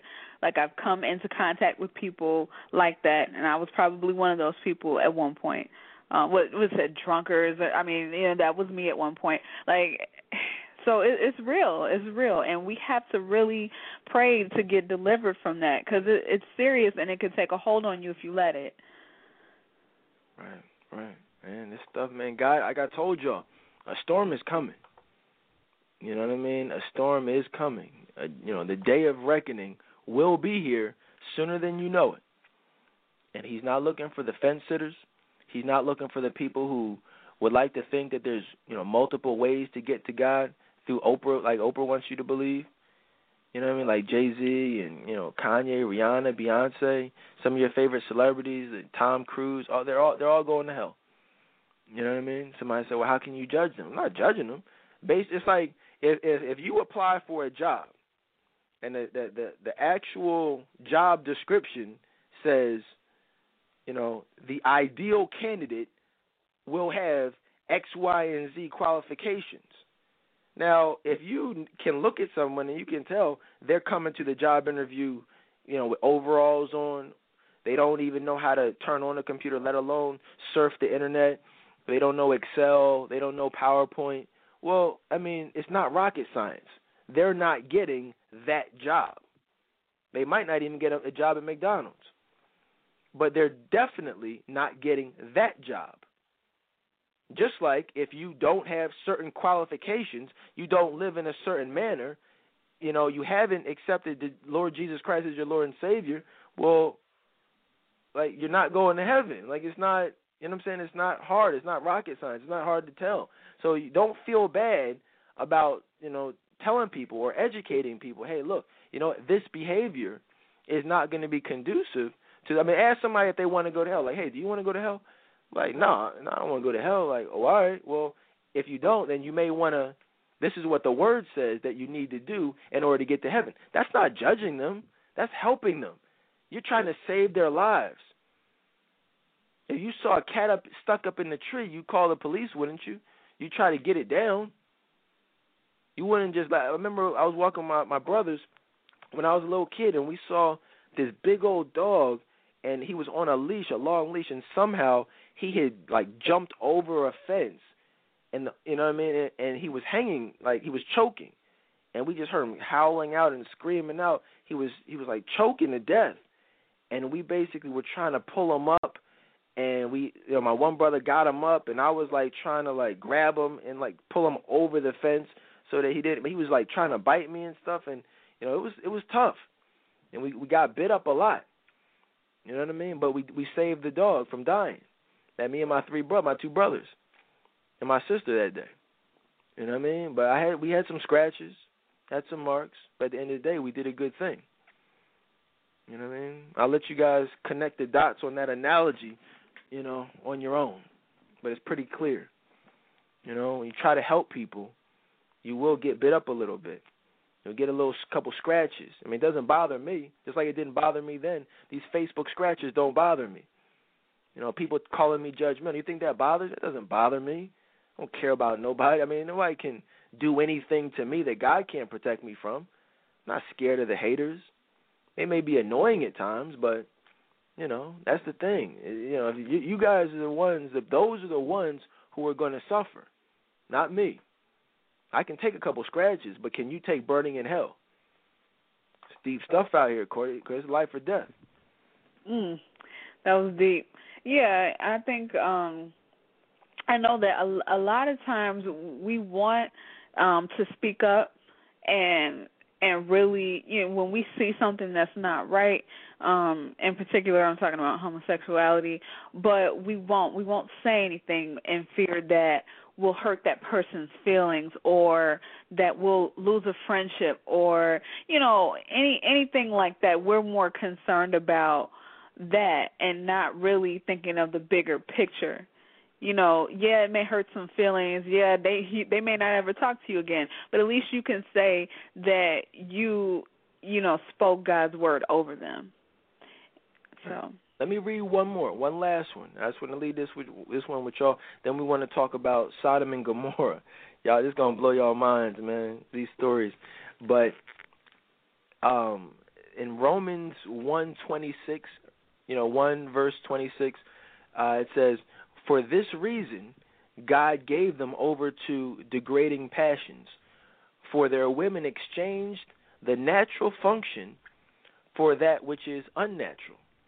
And in the same way, the men abandoned natural function of the woman, and they burned in their in their desire towards one another, men with men committing indecent acts, receiving in their own persons the due penalty of their error. Do y'all know what that said? Do y'all, do y'all understand what just? Let me just finish it. This is 28. And just as they did not see fit to acknowledge God any longer, God gave them over to a depraved mind to do those things which is not proper. And that's in Romans 1:20. That might be one of the deepest verses I've ever read. This is the basically in case you didn't get it. Don't, you know what I mean? Maybe some, hopefully you did, but if you didn't, basically what's happening here is saying that the men and women who are faced with this temptation, they they they basically gave in and said the heck with what's natural, the heck with what was how it's supposed to be. We're going to give in to what is unnatural, you know, and we're going to burn our desire towards one another, men with men committing indecent acts. Well, I wonder what that means. Committing indecent acts. And hear this. This the Bible is God, you know, is very descriptive in his own language. In and receiving in their own person the due penalty of their error. They were getting it up the butt. Those are those are indecent acts. They received their in their own person the due penalty of their freaking error. What do you think about that, Courtney? Is that is that not? I mean, did you know that God was that descriptive? No, no, I had never, um, I had never read that scripture before. You know, I knew that the Bible spoke against, you know, homosexuality, but wow, I just, I didn't know it was, you know, like that. Oh yeah, eh, eh, for many of you, the Bible is funny. God doesn't. Eh, it's funny, man. The realest show I've ever done in the history of this show was was entitled "Whore." And, and some of you may I know Courtney remembers that show. Many of the newer listeners don't, but if you've been around for a little bit, and what it was is we read from Exodus 23.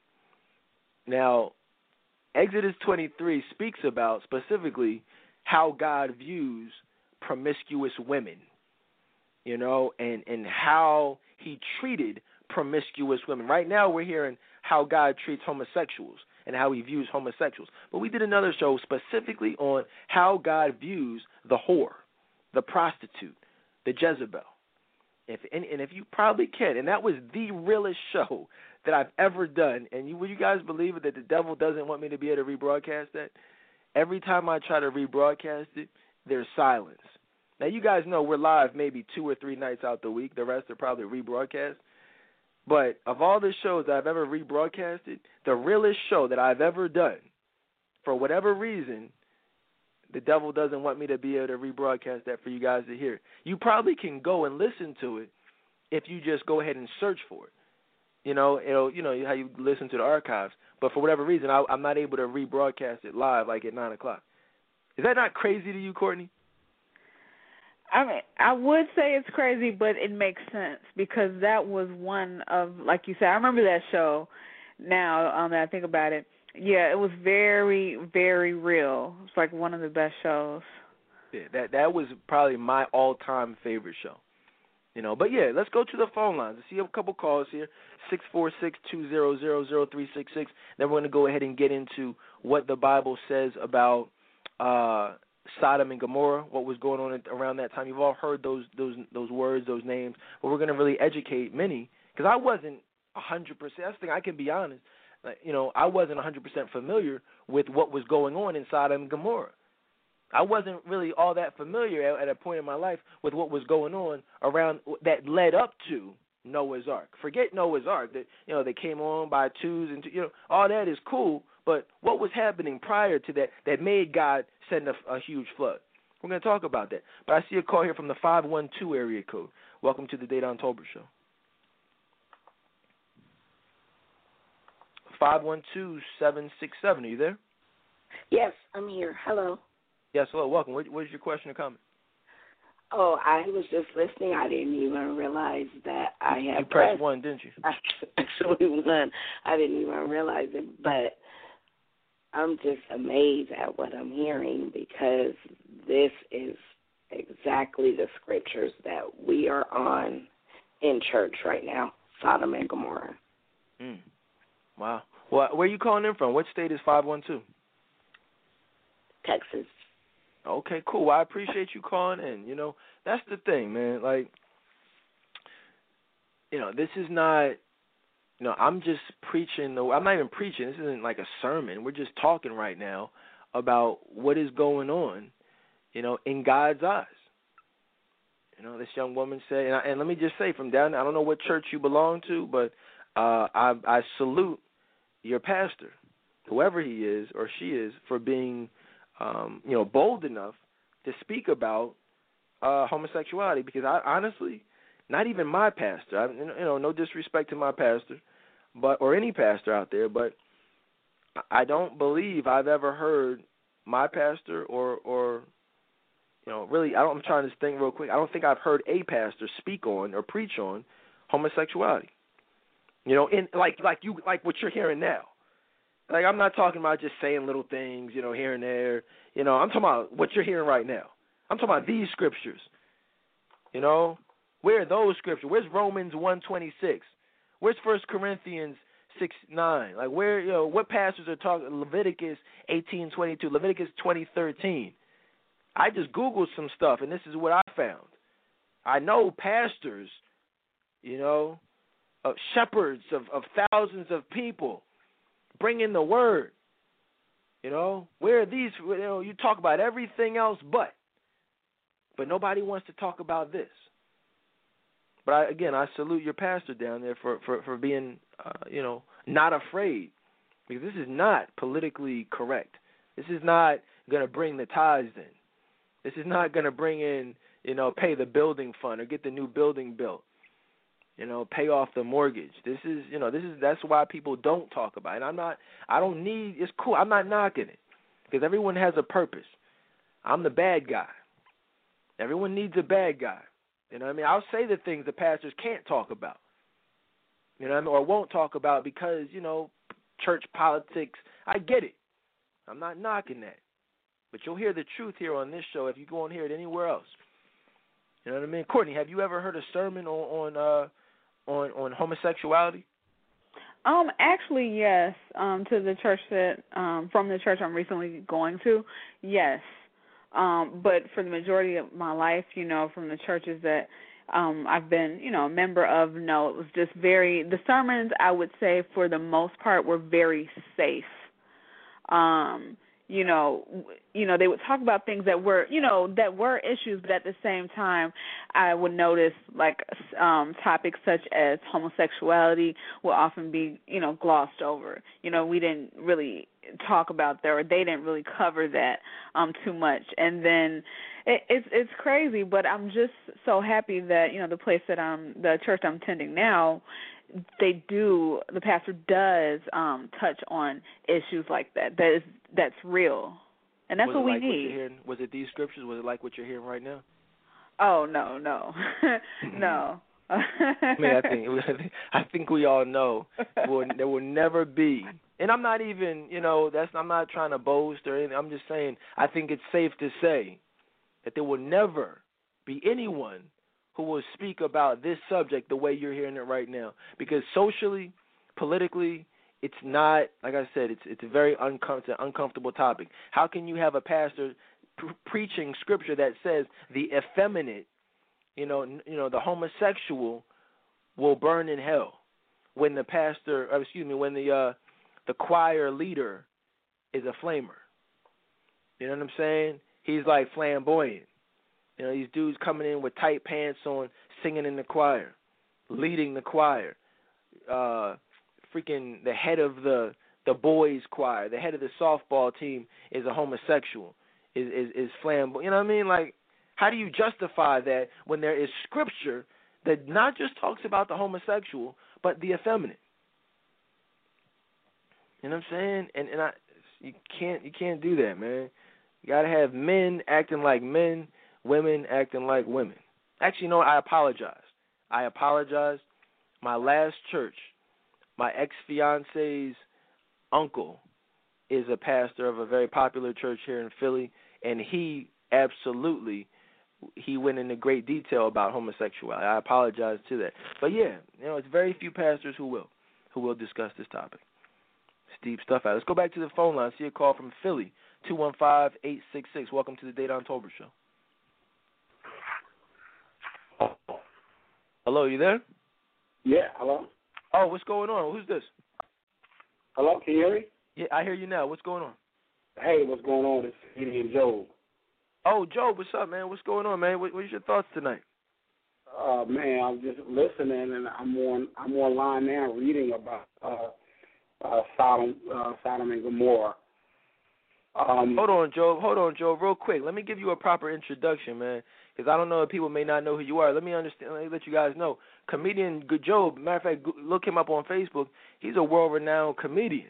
You know, me and Job go back. He actually used to be a special guest correspondent here on this show.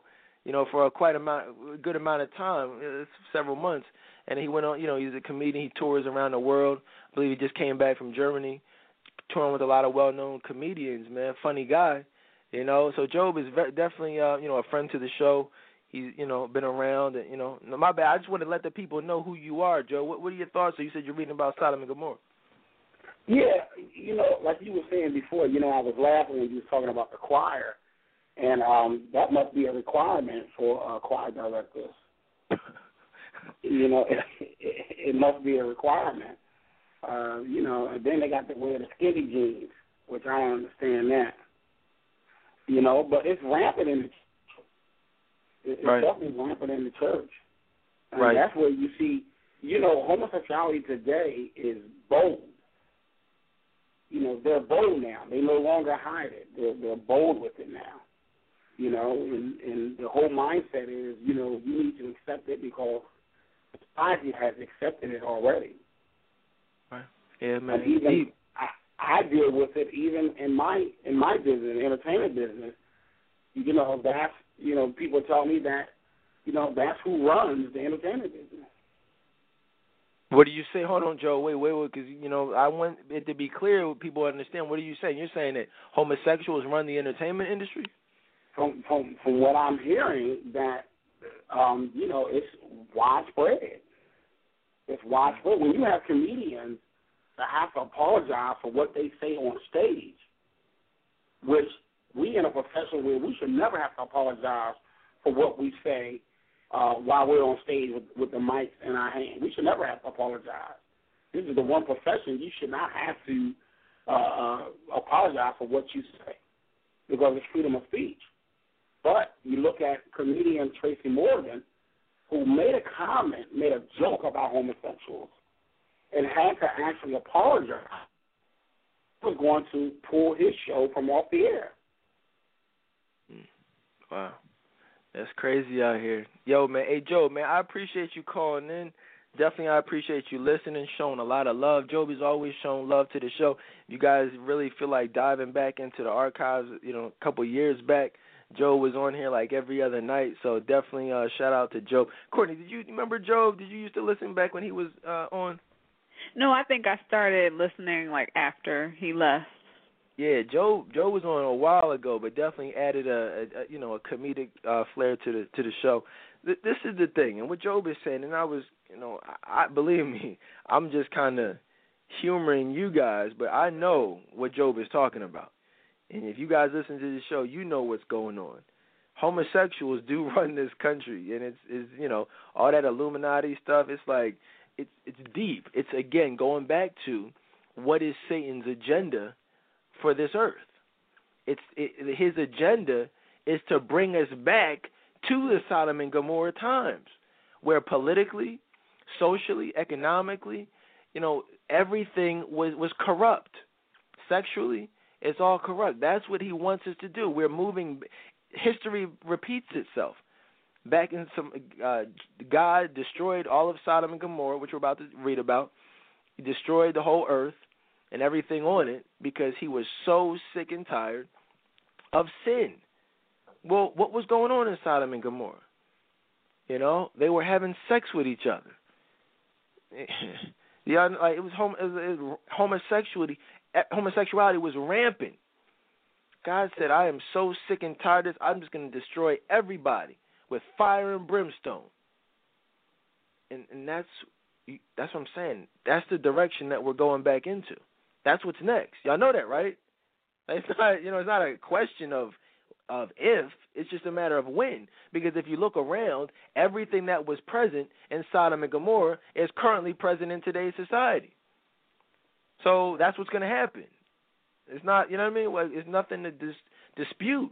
And think about how God feels. Forget debating with Dedan Tolbert, but how are you going to explain to God on Judgment Day or on, or on your Judgment Day when you die? Because we all might not be there for Judgment Day. My Judgment Day might be tonight after the show. Yours might be tomorrow. Tomorrow isn't promised. So forget later on down the line, revelations and all that stuff. What about when you die? You're going to have to explain the fact that you voted for Obama. You're going to have to explain your views for, for you know what I mean, for how you feel about what he calls an abomination. Y'all don't y'all don't have to believe me, but just read the Bible. It's very clear. We're all going to be held accountable for our thoughts, our views, and our beliefs. What are your, what are your thoughts on that, Courtney? I, I really, I mean, I feel like you said it all. I actually, believe it or not, don't have anything um, to add to that. But you know, people don't, um, people don't think about that. People think about, you know, now they're too busy living for now that they're not even thinking about Judgment Day or or when they die, and it's it's unfortunate let me tell y'all something. Let me read y'all something. This is shout out to Safina, uh, who obviously is a, a very big member of the uh, Friends of the Dedan Tolbert Show group. Shows a lot of love to the show. She actually, and I respect her a lot because she had the uh, the courage to speak out against this on her page. And this is one of her posts. She said that the devil is a master deceiver. God's word says homosexuality is a sin, but the devil says, no, you were just born that way. God's word says, stay away from idolatry, meaning stay away from idolizing people. Yet, the devil says that we should idolize celebrities because, after all, look how perfect their lives are. God still loves the sinners, but he hates sin. Please do not be deceived. The devil is all up and down some of our lives, and we don't even realize it. Learn the truth for yourself. Believe God and His Word. Now that was great advice from Safina. You know, follow her on uh, you know, as Safina Carla right on Facebook. And um, but this is there was a, a huge debate that ensued after after you know uh, she spoke out, and and I get this a lot, and it, it's almost refreshing to see other people going through this stuff because I know that it's not just me. It's you know when you speak out against God, or excuse me, when you speak out against sin and live for God publicly, people will not like that. You guys get that? Jesus Christ just happened to be crucified for it spit on, hated on, lied upon, persecuted. He died on a cross. Out of all the people that Jesus Christ helped, he died on a cross alone. Well, with two other, two, two basically sinners on, next to him, on the right and to his left. And but his mother had to watch him be crucified. His friends, you know, his disciples. Well, really, he didn't have friends, but you know what I mean. Like everyone who claimed they supported him, basically watched as he was you know, executed, crucified. And so Safina put that post up, and this is what she said. Now, this was what somebody said to her. God also said, "Do not judge anyone," and Jesus also said, "If you, he who has no sin cast the first stone." So I guess you need to start throwing stones at yourself. Who are you to judge people and uh, and who they choose to love? It's an it's a mindset like yours that causes people to judge people by the color of their skin and have so much hate in the world. When did you become God? Now that's very interesting that this this person attacked her that way because I don't see there's not one judgmental thing that she says here. In fact, she said, God's word says homosexuality is a sin. God's word says stay away from idolatry. You know, God loves the sinners, but he hates the sin. So, you know, Courtney, at what point in that post was Safina being judgmental? She wasn't. She was not judgmental at all. I could see if she said, "Well, you know, I believe or or I know that, you know, blah blah blah." But she she was right in saying, you know, this is what God's word says. And that's what I'm talking about. When you say what God's word says and you will, you know, back it up with scripture, people still want to argue with you, and that makes absolutely no sense and that just shows how much um they're living in sin in sin themselves. Because if that wasn't the case why would they be arguing about it? Yeah people people don't understand that they're actually allowing themselves to be used by the devil. That's actually the craziest thing about it. You know what i mean? Like that person whoever they are that wrote that they're being used by satan to publicly you know, take away from God's message. Like so I posted that scripture from uh, Deuteronomy, you know, about dressing like a you know a woman, and I that's all I posted. I just posted the scripture, and I posted Tyler Perry's picture of him dressing you know as a woman. And would you believe that I didn't even say all that stuff that Safina said? All I said was the scripture. Uh, that's it in quotes. And would you believe that people actually accuse me, a few people accuse me of being judgmental just from posting a picture that obviously, you know, contradicts what that scripture says? Like that's crazy. People some people are very just miserable in their own lives. Let me just tell you a quick story, and I posted this a few months ago. Y'all, everybody knows Manny Pacquiao. If you don't, Manny Pacquiao is you know a world-renowned boxer from the Philippines. He is basically was regarded, maybe even still is regarded, as the best pound-for-pound boxer in the world. Now, obviously, now a couple months ago, he had a championship fight, which I watched. I had a fight party at the crib, had the homies come over watch it, you know, and uh a lot of people know it was a very lopsided fight. Pacquiao isn't really known as of late for knocking people out.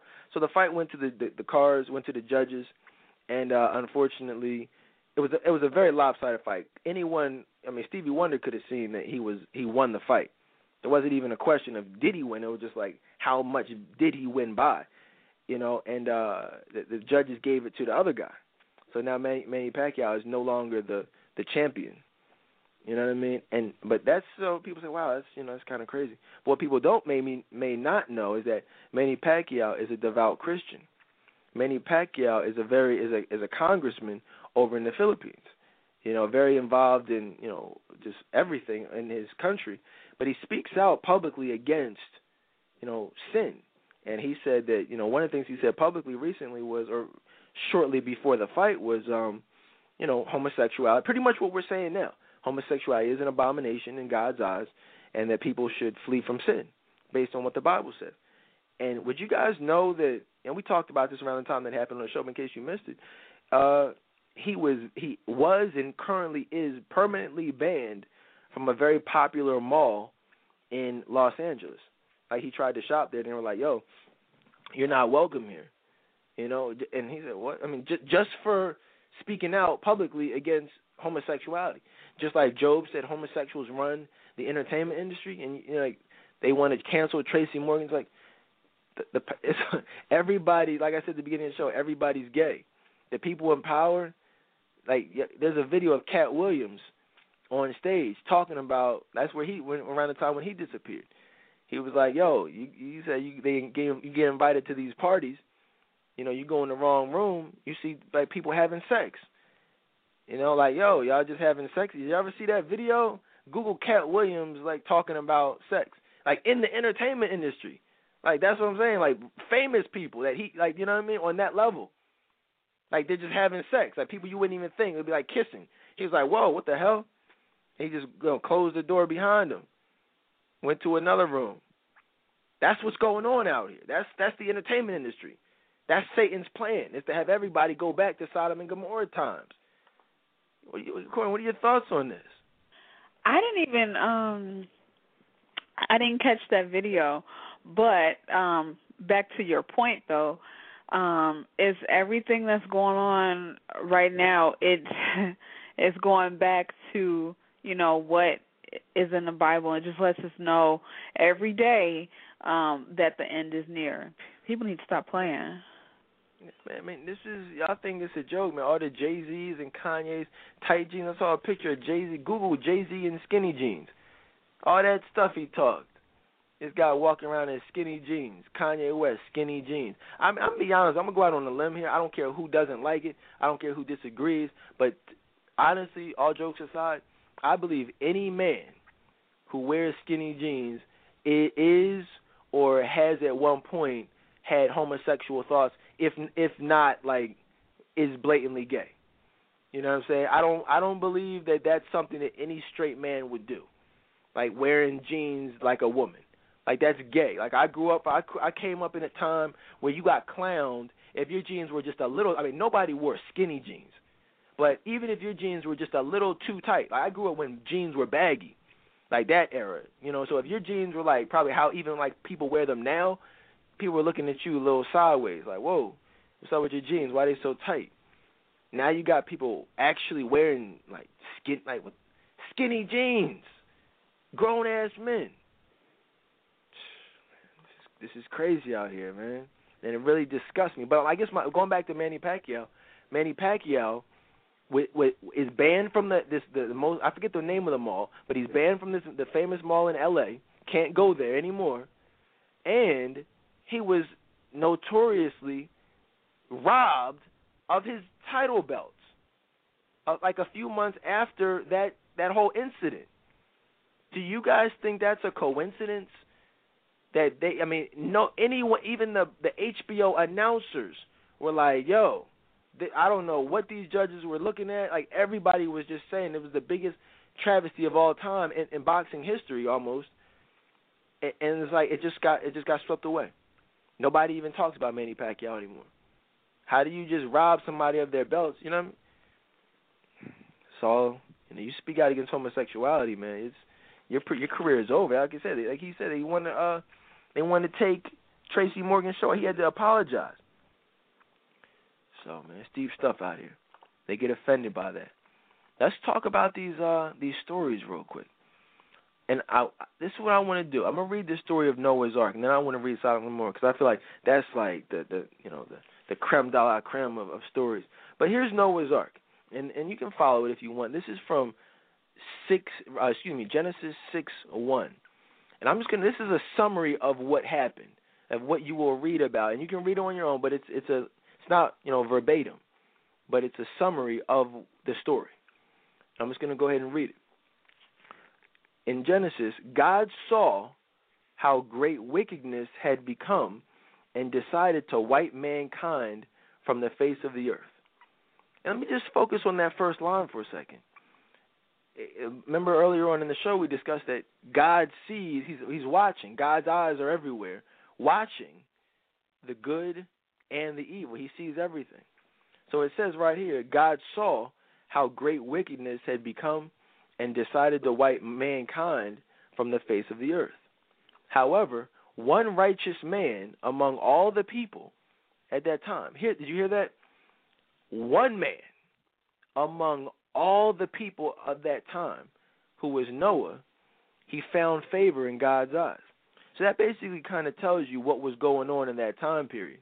If if there was only one man who was righteous, you know what I mean, out of everybody, says Noah found favor in God's eyes, and with very specific instructions, God told Noah to build an ark for him and his family in preparation for a catastrophic flood that would destroy everything, every living thing on earth. Everybody. Says God also instructed Noah to bring into the ark two of all living creatures, both male and female, and seven pairs of all the clean animals, along with every kind of food to be stored for the animals and his family while on the ark. Noah obeyed everything God commanded him to do. After they entered the ark, rain fell on the earth for a period of 40 days and 40 nights. Can y'all imagine that? Can y'all imagine like it, y'all? Some of y'all complain like it was raining today in Philly. My, I had a tennis match today and it got canceled. I was like, dang, I sure wanted to play a nice match today. Rain for a couple hours, but Imagine it raining for 40 days and 40 nights, like nonstop rain. That would be a flood. The waters flooded the earth for 150 days, and every living thing on the face of the earth was wiped out. As the waters receded, the ark came to rest on the mountains of Ararat. Noah and his family continued to wait for almost eight more months while the surface of the earth dried out. Finally, after an entire year, God invited Noah to come out of the ark. Immediately, he built an, al- an altar and worshiped the Lord with burnt offerings from some of the clean animals. God was pleased with the offerings and promised never again to destroy all of the living creatures as he had just done. Later, God established a covenant with Noah, saying, Never again will there be a flood to destroy the earth. As a sign of this everlasting covenant, God set a rainbow in the clouds. And like I said, that's a summary of the story of Noah's Ark. But if you really look at it, the first line is what's most important is that God saw how wickedness had overcome all of mankind and so he decided to destroy it. One person was saved, one family was saved because in a sea of sin, God found favor in one man. Courtney, what do you think about that story? It's amazing how um most people, including myself, um don't didn't didn't know you know the origin as to why um God sent the flood in the first place. You know, people focus more on the building of the ark and you know all of that, but they don't really think about why he, you know, had to build an ark in the first place because of that sin. No one talks about that part of the story at all. Right. Nobody wants nobody but and, and like I said, I was one of those people like I don't want y'all to think like I I feel like I'm on this super high level because I'm not. You know what I mean? Like God most people don't know the story of Noah's Ark. Most people think it's some type of joke, some type of like happy happy you know, thing. Oh yeah, let's build the ark and there's a flood and all the animals can play together. I've seen cartoons de- depicting Noah's Ark over the years. You know, like the little bunny rabbits playing with each other on the ark, and you know, some old white guy, you know, having all the animals come on by twos. I mean, that's all well and good, but this that was not a laughing matter. Like God destroyed the earth. You understand? Like it's not a cartoon. It's not something that we should be laughing about It's not something that we should think is like a, a, a fairy tale. It was the worst thing that's ever happened to the earth. God saw no one except one family who was righteous, and the world was filled with wickedness. You know, and so He destroyed the earth and everything on it. Now, the great thing about that is that, and it's funny. Shout out to the dude that called in earlier. He was saying that uh, back in the day, that to show repentance, you would sacrifice animals, and he's absolutely right because in in this story it says that after you know Noah got off in the mountains, he built an altar and he offered sacrifices to to God, which uh the some of the burnt uh ashes of some of the clean animals, you know, and and and it says God was pleased with these offerings and promised never to destroy the creatures as he had just done. But the thing about it is, man, y'all think this is a joke, and this is this is where it gets you right here. It says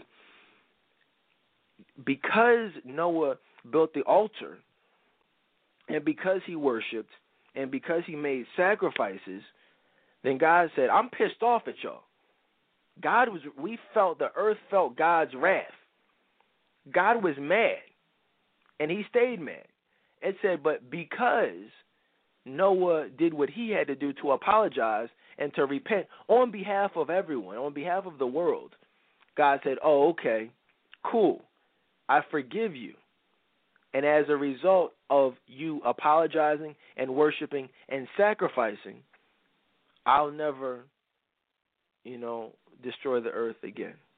A lot of people miss that story in Sunday school. Were you one of them, Courtney? Yeah. Yeah. I was too. I mean, most people were. Most I didn't even go to Sunday school. There was no Sunday school for me. I don't know anything about Sunday school. Yeah, me neither. you know, it is what it is, but but we know now. That's all that matters. You know, we know now, and that's you know, and, and hopefully you guys listen in know, because this is the thing. A lot of you didn't know before, like I didn't know before, but now that you know, you and I and we are all held accountable for our actions. Now, like if you don't like, and it's funny. I always wonder like what happens to people who don't know God. I don't believe that they go to hell because you know you can't. If you don't know, you just don't know. Like I don't believe babies spend eternity in in hell if they die. You know, like it's not their fault. Like I don't believe if if people have never been exposed to God, like whether it's from foreign countries or whatever the case, like they just don't know. They they just don't know.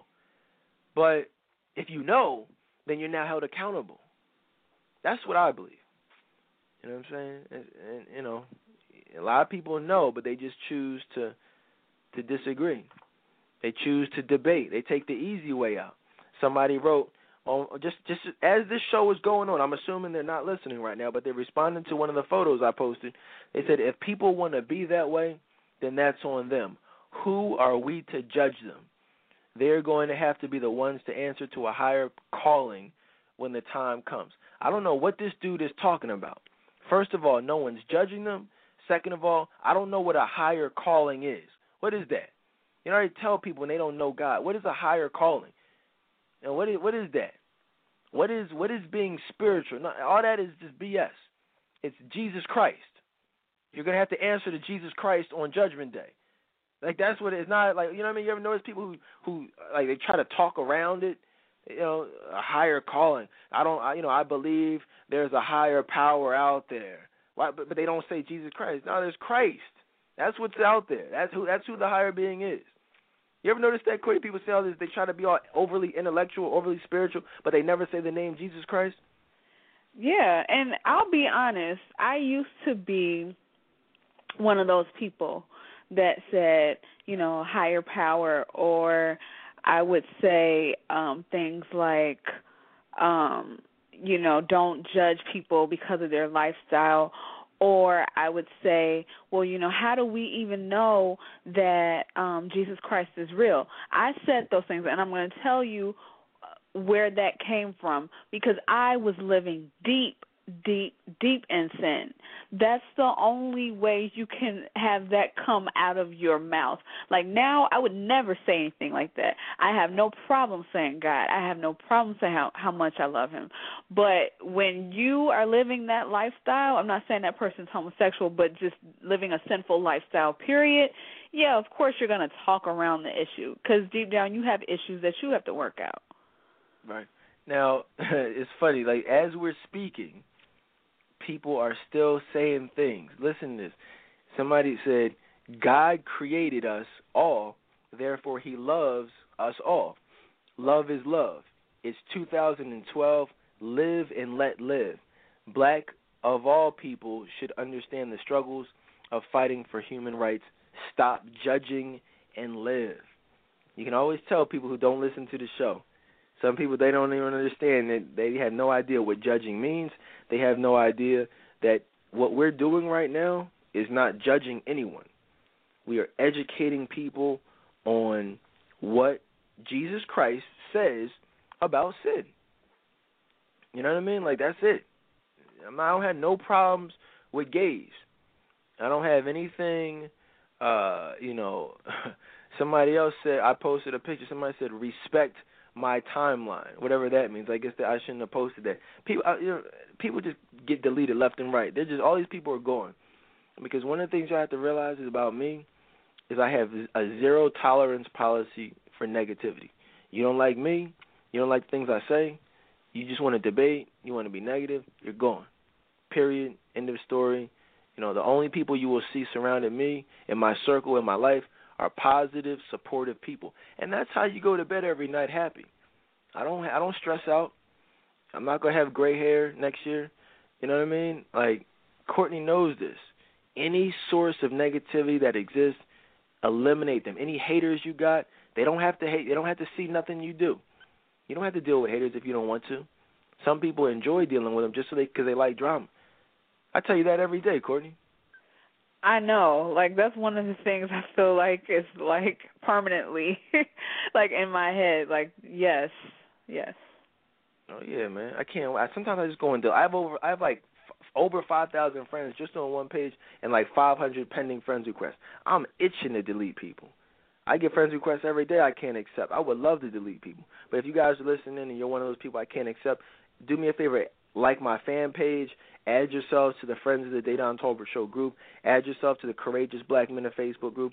And last but not least, add yourself to the Each Woman Foundation, which is my uh, all women's group. Um, this is what I want to do. Like now, that's so that's the story of Noah. I want to read something about Noah real quick. That it says uh, in a passage that I found. It said Noah. this is very important for a lot of people to understand. Noah was righteous and blameless. However, he was not sinless. Okay? Noah pleased God and found favor because he loved and obeyed God with his whole heart. As a result, Noah's life was an example of his entire generation. Although everyone around him followed in the evil in their hearts, Noah followed God. The question is Does your life set an example for others, or are you negatively influenced by the people around you? And this and like I said, there's a storm coming where we're all going to have to make a choice. And Noah had a, he it said he was not sinless. Just like I'm not sinless, Courtney is not sinless, you're not sinless. However, you can be righteous. You know what I mean? You can be the the you know the one righteous person in your circle or in your surroundings. It just so happened that Noah was the only righteous person in the whole world at that time, evidently, because his family was the only family that was saved. So if that means that you have to take it, I feel like I'm the I, I feel like I'm the last person in the world sometimes, the only person willing to take a stand for Jesus Christ. You know, but if that's how it has to be, that's how it has to be. Luckily, I got people like Courtney and you know some other great people in the in the group, and you know many of you listening in. But you know, it's not we're not going to be the majority. The Bible says we are a peculiar people. People look at me and they say, "Well, he's kind of weird." You know, if if you blend in, then there's a problem. If people don't hate on you, there's a problem.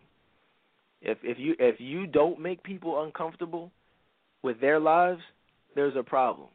If people honestly, if people want to be around you like that, there's a problem.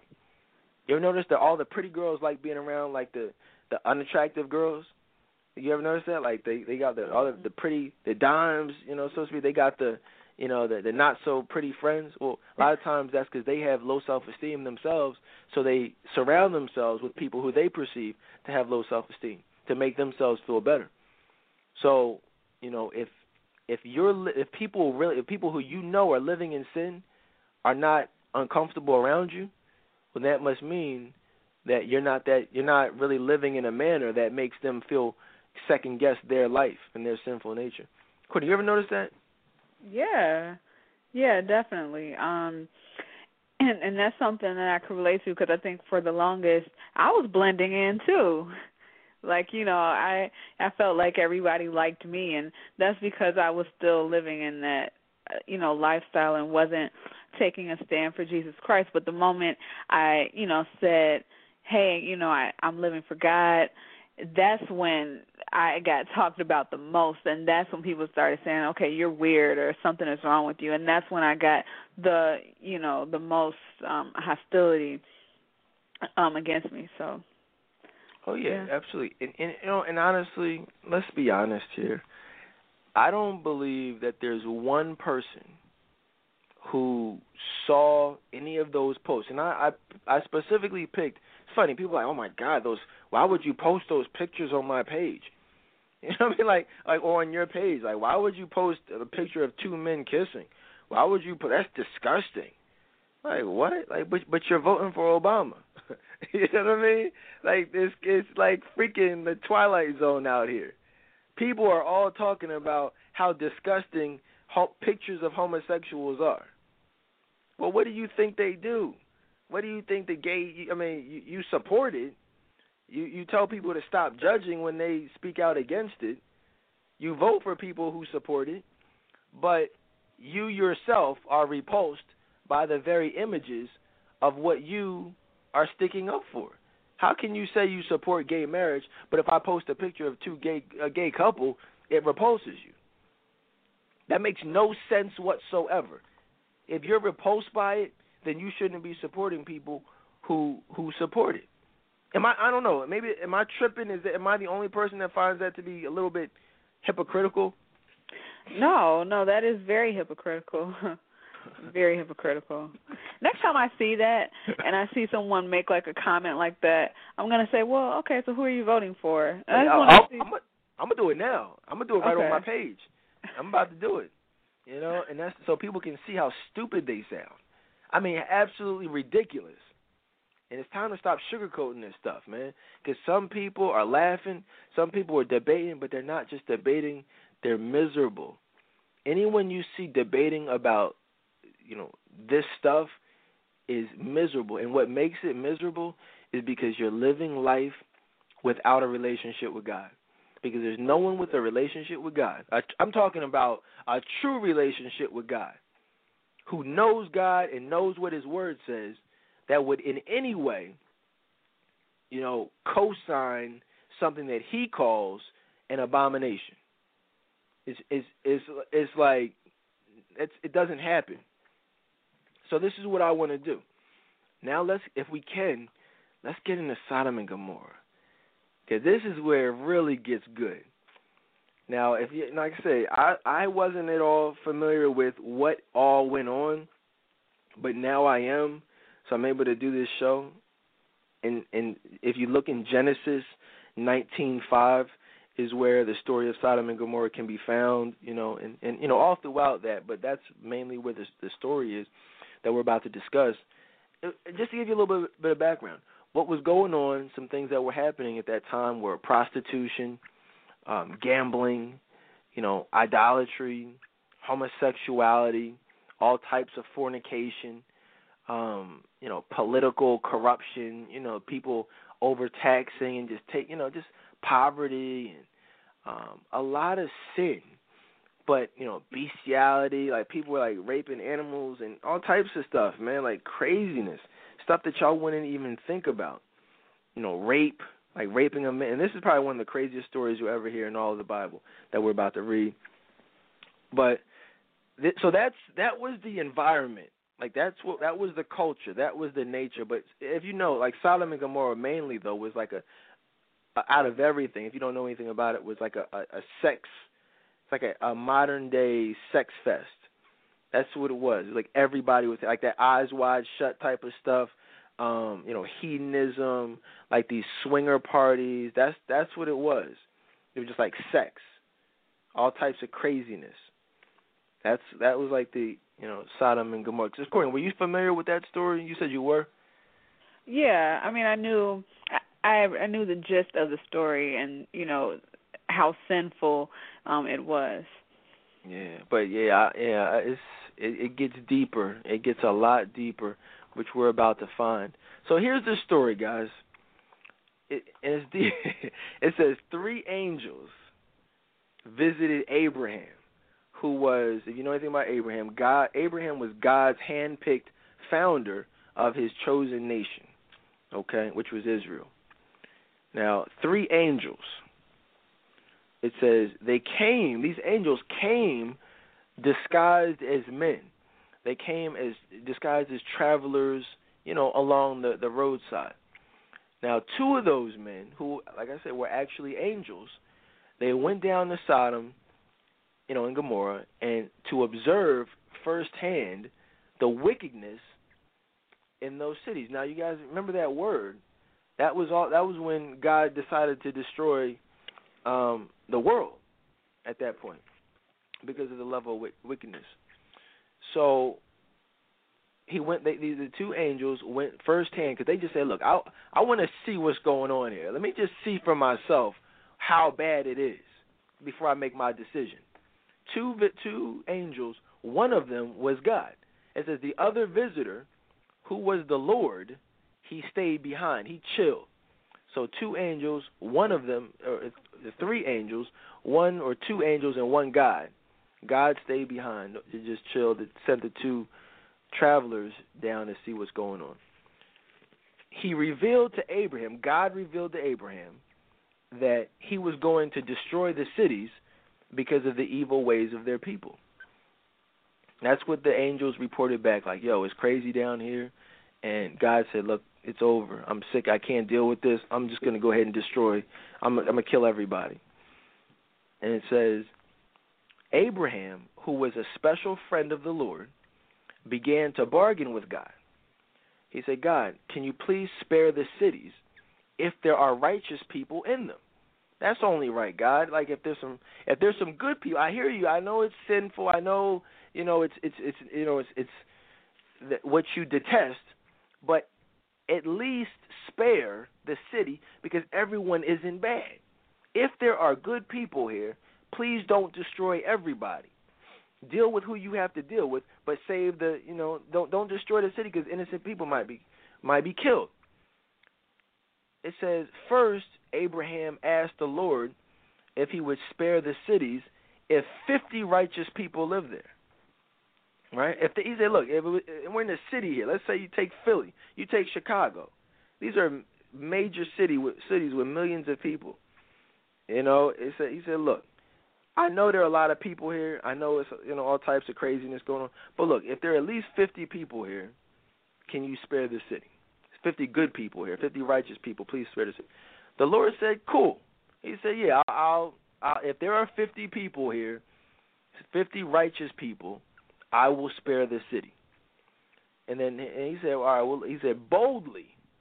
Abraham kept bargaining down until God agreed to not destroy Sodom and Gomorrah, even if not 50, but even 10 people, 10 righteous people live there.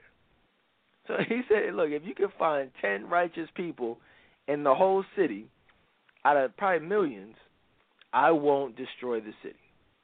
He's, and then the Lord departed. He rolled out. Courtney, real quick, this is just the first part. This is like is, y'all watch reality TV. This is more entertaining than any show I've ever seen right here. What are your thoughts so, so far on the story? I know I'm sitting here just waiting for you know what's coming up next. Like I'm like sitting here still. Right, y'all um, talking about Real Housewives of Atlanta Basketball Wives. Forget that. I need to read the Bible, man. You know, the Bible is where it's at. This is real reality TV and radio, and you know what I mean, entertainment. You know, it's knowledge, but it's also it also can be entertaining as you hear tonight. Now, it says so if 50 people were there, God would save the the he would spare the city, 50 righteous people. If but then he would went down to 10 righteous people. If only 10 righteous people were there, God would spare the city. Now, it says then the Lord departed. When the two angels, y'all haven't heard anything yet because this story is crazy. When the two angels arrived at Sodom and Gomorrah that evening, Abraham's nephew Lot, he met those two the two men basically, but they happened to be angels, but we'll say that they were men for these purposes. He met them at the city gate. It says Lot and his family lived in Sodom and Gomorrah. He took the men into his home and he fed them. Then all of the men of the city surrounded Lot's house. This is crazy stuff right here. This is the it says all the men in the city where there's gambling, idolatry, prostitution, bestiality, you know, uh, all types of stuff. You know, that's where they get the word sodomy from. You ever know? Y'all know what sod to sodomize somebody is to like ram something up up their butt. That's that's called sodomy that actually originates from what the things that were going on in Sodom and Gomorrah. Courtney, did you know that? Actually, I did because I did some research before the show. okay, yeah, like I mean, it's pretty. You know, if you, it's not like hard to see, but yeah, a lot of people they didn't even, they didn't put two and two together. But yeah, that's what's that's how deep it was that they even came. They you know got a, a word from this stuff.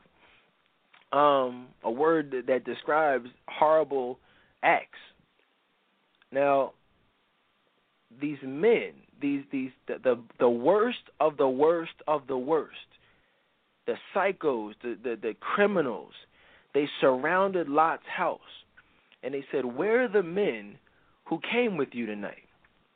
Yo, bring them out here, so that we can have sex with them. I want to rape these men. These are it, it, yo. It said these are men. These are homosexuals." this Sodom and Gomorrah was brought about by by homosexual men.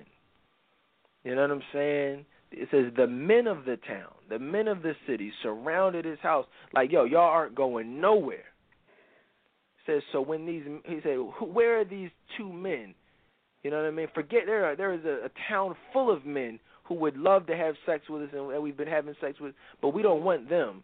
Where are the men that came with you? Now, mind you, these are angels that they want to rape and sodomize.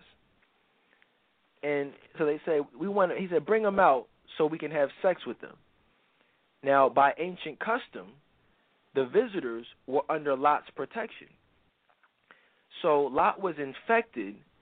It says Lot was so infected by the wickedness of Sodom that he offered the homosexuals up, you know, to hold up. No, he said, no, I'm sorry. It said he was so infected by the wickedness that he offered in place his two virgin daughters He said, so look, this is what's happening. These men have surrounded his home and said, look, we want these two men. We want to rape them. We want to have sex with them. He said, no. Don't take these two men. He said, look, my daughters haven't been touched. My daughters are virgins. Take them instead. Rape my daughters, but don't rape these men. These guys were so perverted that they would not. I mean, who, most guys like virgins. You know what I mean? Uh, if you're like a, a sex fiend, I mean, most people. That's let's be real. That's, people like that. They didn't want the virgins. They wanted to rape these two men because they saw something special in them. You know, obviously they were angels. They turned. Uh, not forget the fact that Lot offered up his own freaking daughters, but y'all y'all get it. It says furious. This infuriated the mob of gay homosexual men, and the mob rushed to break down the door. It says the angels at that point they struck the rioters blind. Leading Lot, his wife, and two daughters by the hand, the angels hurried them out of the city. The women's fiancés would not listen and they stayed behind. Lot and so look, these chicks were so like I said, they were infected. They, the Bible uses the word infected, meaning Lot knew what was going on, but even him, he tried to offer up his daughters, and even the daughters, after having been offered up, you know, even in the midst of that, they said, "Look, we love what's going on here. We don't want to leave. So we're going to chill. We're going to stay behind, even though the angels are trying to lead us out of the city to safety. We're going to stay behind. Lot and his family fled to a tiny village called Zor or Zoar. The Lord rained down burning sulfur onto Sodom and Gomorrah, destroying the buildings, the people, and all the vegetation in the plain. Lot's wife, he disobeyed the angels because she looked back. She turned. They told him, "Look, you, you I'm going to lead you out, but don't you look back. That is an evil place. It is going to be destroyed. You just you go and never turn back. Never even look back." However, they even his wife was infected to the point where she she was to miss a town filled with rapists, murderers, sex fiends, and even the daughters didn't even want to go. They stayed. They were destroyed. The wife, she, even she had to look back. She turned into a pillar of salt. That's the story of Sodom and Gomorrah. And it says here that God was mercifully willing to spare the cities for the sake of a few righteous people. However, none lived there said if there were only 10, God agreed, not just one, but 10. You know, he would not he would just not destroy the city and allow the sin to continue. Even though as much as he hated it, you know, he would still allow them to live if there were only a few people there, a few righteous people. However, none lived there. The Bible tells us that all of the inhabitants of Sodom and Gomorrah were depraved it says one of the reasons God destroyed Sodom and Gomorrah was because he did not want the Jews to be influenced by this evil. As the creator of all things, God has the right to destroy evil as he sees fit. This is crazy out here, man. This is crazy stuff. Courtney, did you, I know you knew the gist of the story, but did you know it was that deep? After you read it, I remember reading this, but I now that we're talking about it, I realize how much I misinterpreted the story. Um, like I thought, don't laugh because I, I mean, it was a while ago and I read it. But when the um guys were surrounding the house, I thought they were trying to kill the two angels, not have sex with them. I didn't connect the dots. Well, but um, they would have they would have killed them. Yeah, but I didn't know that you know they wanted them for other reasons as well. But but that's beside the point. I'm just saying. Um, I they, it's oh continue. No, no, no, no. They wanted to rape them. Yeah, yeah, and um, it's and then I remember, you know, them leaving and then the daughters um staying behind. But it's it just points to a lot of things like that's how people are like nowadays like they'll get a chance to get saved and change their lives and live for Christ but then they look back and they're tempted by their past or tempted by the life that they used to live. And instead of just looking forward they move back and they stay in that lifestyle. And that sin can eventually lead to death just like those people. Right. In fact this next passage says Lot and his family were spared but his future sons-in-laws were destroyed because they thought Lot was joking about god's wrath. Millions of people today think God and sin are things to joke about. God does exist, and He does punish unrepentant sinners. And that's what people think this is. So you, you've got to put yourself into the minds. Y'all want to think like a man. Y'all need to be worried about thinking like God, understanding how God thinks. Forget thinking like a man. That's ludicrous. You know what I'm saying? What the only thing that matters is what God thinks. How is He happy? You know what I'm saying? Because the reality is, you know, millions of people thought or think today that this is a joke. Millions of people support Obama. Millions of people support homosexuality. Does God support homosexuality or did he destroy an entire town because of homosexuality? Everyone knows, everyone who's familiar with this story knows the basis behind why Sodom and Gomorrah was destroyed. It was a homosexual town where all types of homosexual acts were being committed. If this does not tell you, beyond a shadow of a doubt, how God feels and views homosexuals, I don't know what will. You know what I mean? And you might as well just give up now if you don't get it by now. You know, I don't know what else to say. But God hates, you know, sin. He hates specifically though he hates the sin of homosexuality and calls it an abomination. So much so that he kills people. It said earlier on, as we as we read, that you know they will surely be put to death. Right? Leviticus twenty thirteen. If there's a man who lies with a man, as he lies with a woman, both of them have committed a detestable act, and they shall surely be put to death. And as surely as they will be put to death in that scripture, they were surely all put to death in the story of Sodom and Gomorrah. And that is is what we are getting back to in today's society. We're not that far off from it if we're not there already. We have the President of the United States co signing something that God killed millions of people for. You know what I mean? He destroyed an entire city for something that your president is publicly and politically co signing. Nobody sees a problem with that? Okay. You know, you cannot see a problem with it if you want to. Any, any we're gonna get ready to wrap it up, man. I wanted to just share this stuff with y'all. Uh, what, what are your thoughts, Courtney?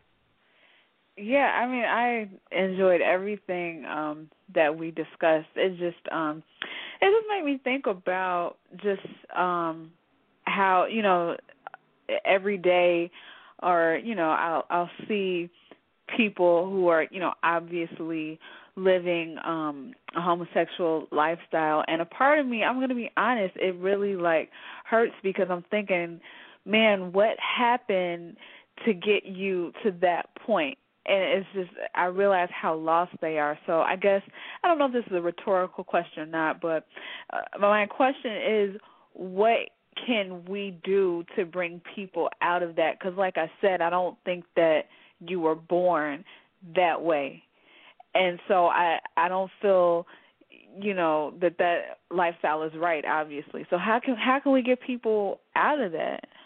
This is how we get people out of. This I, I would and, and like I said I started to say earlier I think I lost my train of thought, but you know, you got people who are commenting, like you got people who are debating about the promotion for tonight's show. Do you does, does anybody think that those people debating are not secretly listening right now or will not secretly link, link or click on this link in the morning while they, you know, work out or while they go to work or whatever it is, everybody and their mom is listening to this show. There's not a person within the sound of my voice who saw that any of these posts, I don't believe, that said, "Nah, I'm not going to listen to that." You know, yeah, I support homosexuality, but you got somebody who's actually going to talk about what God says about him. Nah, I'm not going to listen. Nah, you're listening, and you know what's being said. And I would just encourage anybody who who, if you didn't know before how God feels about this stuff, because like I said, I don't. I know where I'm going to heaven. Like it does. What you say to me doesn't matter. It doesn't hurt my feelings when you insult me personally. When you take up for God, I'll just delete you off my friends list and be done with it, and never think think about you again. That doesn't bother me. I don't lose sleep over that. Just seriously, so y'all know that. I have a beautiful little girl, a beautiful wife. I don't care about the haters or the, even the debaters for that matter. But when you look at this stuff and you hear this information being given, and you in your heart know you're a homosexual, or you in your heart know that you, for whatever reason, support homosexuals, I, you can call me judgmental if you want to. I don't care. But just know what happens to people who who feel that way in God's eyes. Know what this is. What you saw, what happened in Sodom and Gomorrah, is what's going to happen on Judgment Day. God just made a promise with with Abraham, saying, "Hey, look, you know what? I'm not going to destroy the earth anymore. Excuse me, Noah. I'm not going to destroy the earth. You know, I'm going to send Jesus Christ to die, so I'm not going to have people be put to death. In the Old Testament, people were put to death for homosexuality. You got caught, you know what I mean? You were put to death. It says you were surely put to death. That may not happen today, but that doesn't mean that that's not how God feels about it. You understand? Y'all better y'all better all get down on your freaking knees tonight and say thank you, Jesus, for dying for my. Like, you know, people. It seems like cliche, but it's not cliche. You really need, and I will tonight before I go to sleep, literally say thank you for dying for my sins, so I won't be struck down by God for my sins. We should all thank God for that because we would all be we will all end up like Sodom and Gomorrah, uh, Sodom and Gomorrah, burnt with with with fire and sulfur or brimstone. It says rain down from the Lord out of the heavens. A lot of people would try to say, well, no, this period, this place of this city was was burned from a volcano that erupted. No, it says it rained down from the heavens. God sent that stuff. Don't lie to yourself and say it was the the uh the evolutionists and all those guys, the scientists will try to tell, oh no, it was just an earthquake or it was something, it was this and that. No, it was God exacting His wrath on the earth based on sin and specifically the sin of homosexuality. It says Lot's wife became a pillar of salt. She was vaporized. Deep stuff right here, man. Courtney, any last words of wisdom? Man, tonight, I mean, I I really don't have much to say because I'm just like really just in awe, in a good way, you know, in regards to what the Bible says about homosexuality. You know, I, and I, I guess I will say, um, you know, a lot of people have homosexual friends, maybe associates. I should say associates, um, and you know, they're afraid to speak out you know, against their lifestyle because they don't want to rock the boat. But I'll just say, you know, don't be afraid to speak up for your beliefs really. You have nothing to worry about especially when you have that relationship with god. There is nothing to worry about. So definitely speak out against it. And, and, and absolutely excellent advice Courtney. And it will give you the type of peace that you cannot imagine. You know, I feel like I'm untouchable. You know what I mean? Like when you not like when you just go to church, not when you just read the Bible, but when you genuinely have a relationship with God, you know what I'm saying? Like to the point where you know he has your back regardless of any situation there is it's it's such a comfort and you see people stressing out you see people status updates on facebook you see people going crazy committing suicide depression stressing out about a man you know, life is, you know, like my life is great. You know, like Courtney, your life is great. And many of you listening at home, your life is great as well. Because it could be a lot worse. You know, I did a counseling session with a young woman who uh and this is a little bit off topic, but you know, her first three sexual experiences were rape. And shout out to her, she's listening. Obviously, she'll remain anonymous, but she was raped to lose her virginity. She was gang raped. The second, her sexual experience was was a gang rape. She was drugged with Rohypnol. Her third sexual experience was another abusive, you know, situation where she was also raped. And and that is the reality of many women out here, many just people out here. You know, so life could be a lot worse. Nobody has any right to complain about their life, especially if it didn't start like that. You know, does that make the stories like that make you think a little bit differently before you complain, Courtney? I, you know what? I thank God every day. I really do. I really, really do. Because the times that I was, you know, complaining about my life, you know, it could have been much worse. And even with the young lady you counseled, I mean, I know that's that sounds bad, but it could have been much worse than that for her. So at least she's still alive, and to be able to, you know, go through it and have a testimony. So that applies to her as well. Right, absolutely. So look, guys, we're out of here. I'm not gonna drag it out. You know, it's almost midnight. I, I one, I thank you guys for you know who who would listen who listens to three hour sermons in church. Nobody. I'll get mad if he goes over that half hour point. You know, 20 minutes, y'all ready for him to give the benediction. And so I, I say all that to say I appreciate you guys listening to this show every night for three hours. You know what I mean? Because I try to make it as entertaining as possible, but at the same time biblically based. So I do appreciate you spending your time, and hopefully somebody really, you know, has a better understanding of, of, uh, you know, the type of behavior that God is is happy with versus the type of behavior that God is not happy with. Last last but not least, if y'all need counseling, call me eight five five fifty five Dedan, or if you want to email me, email me at info at trctoday.com. Thank y'all for listening, and we will be back tomorrow night. Favorite gospel song of all time, Something About the Name Jesus. Talk to y'all later. Peace.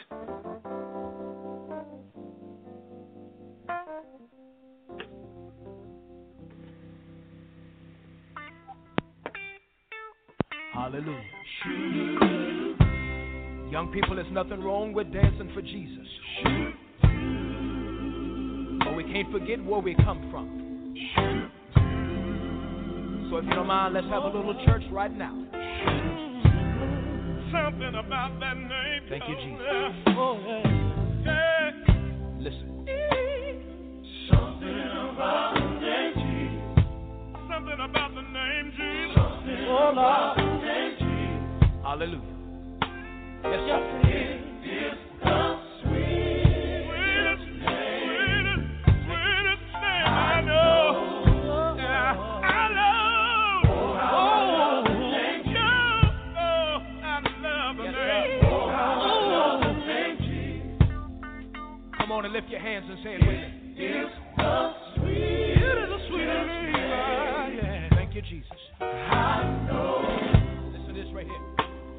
Some people say I'm crazy, but uh, I can't explain.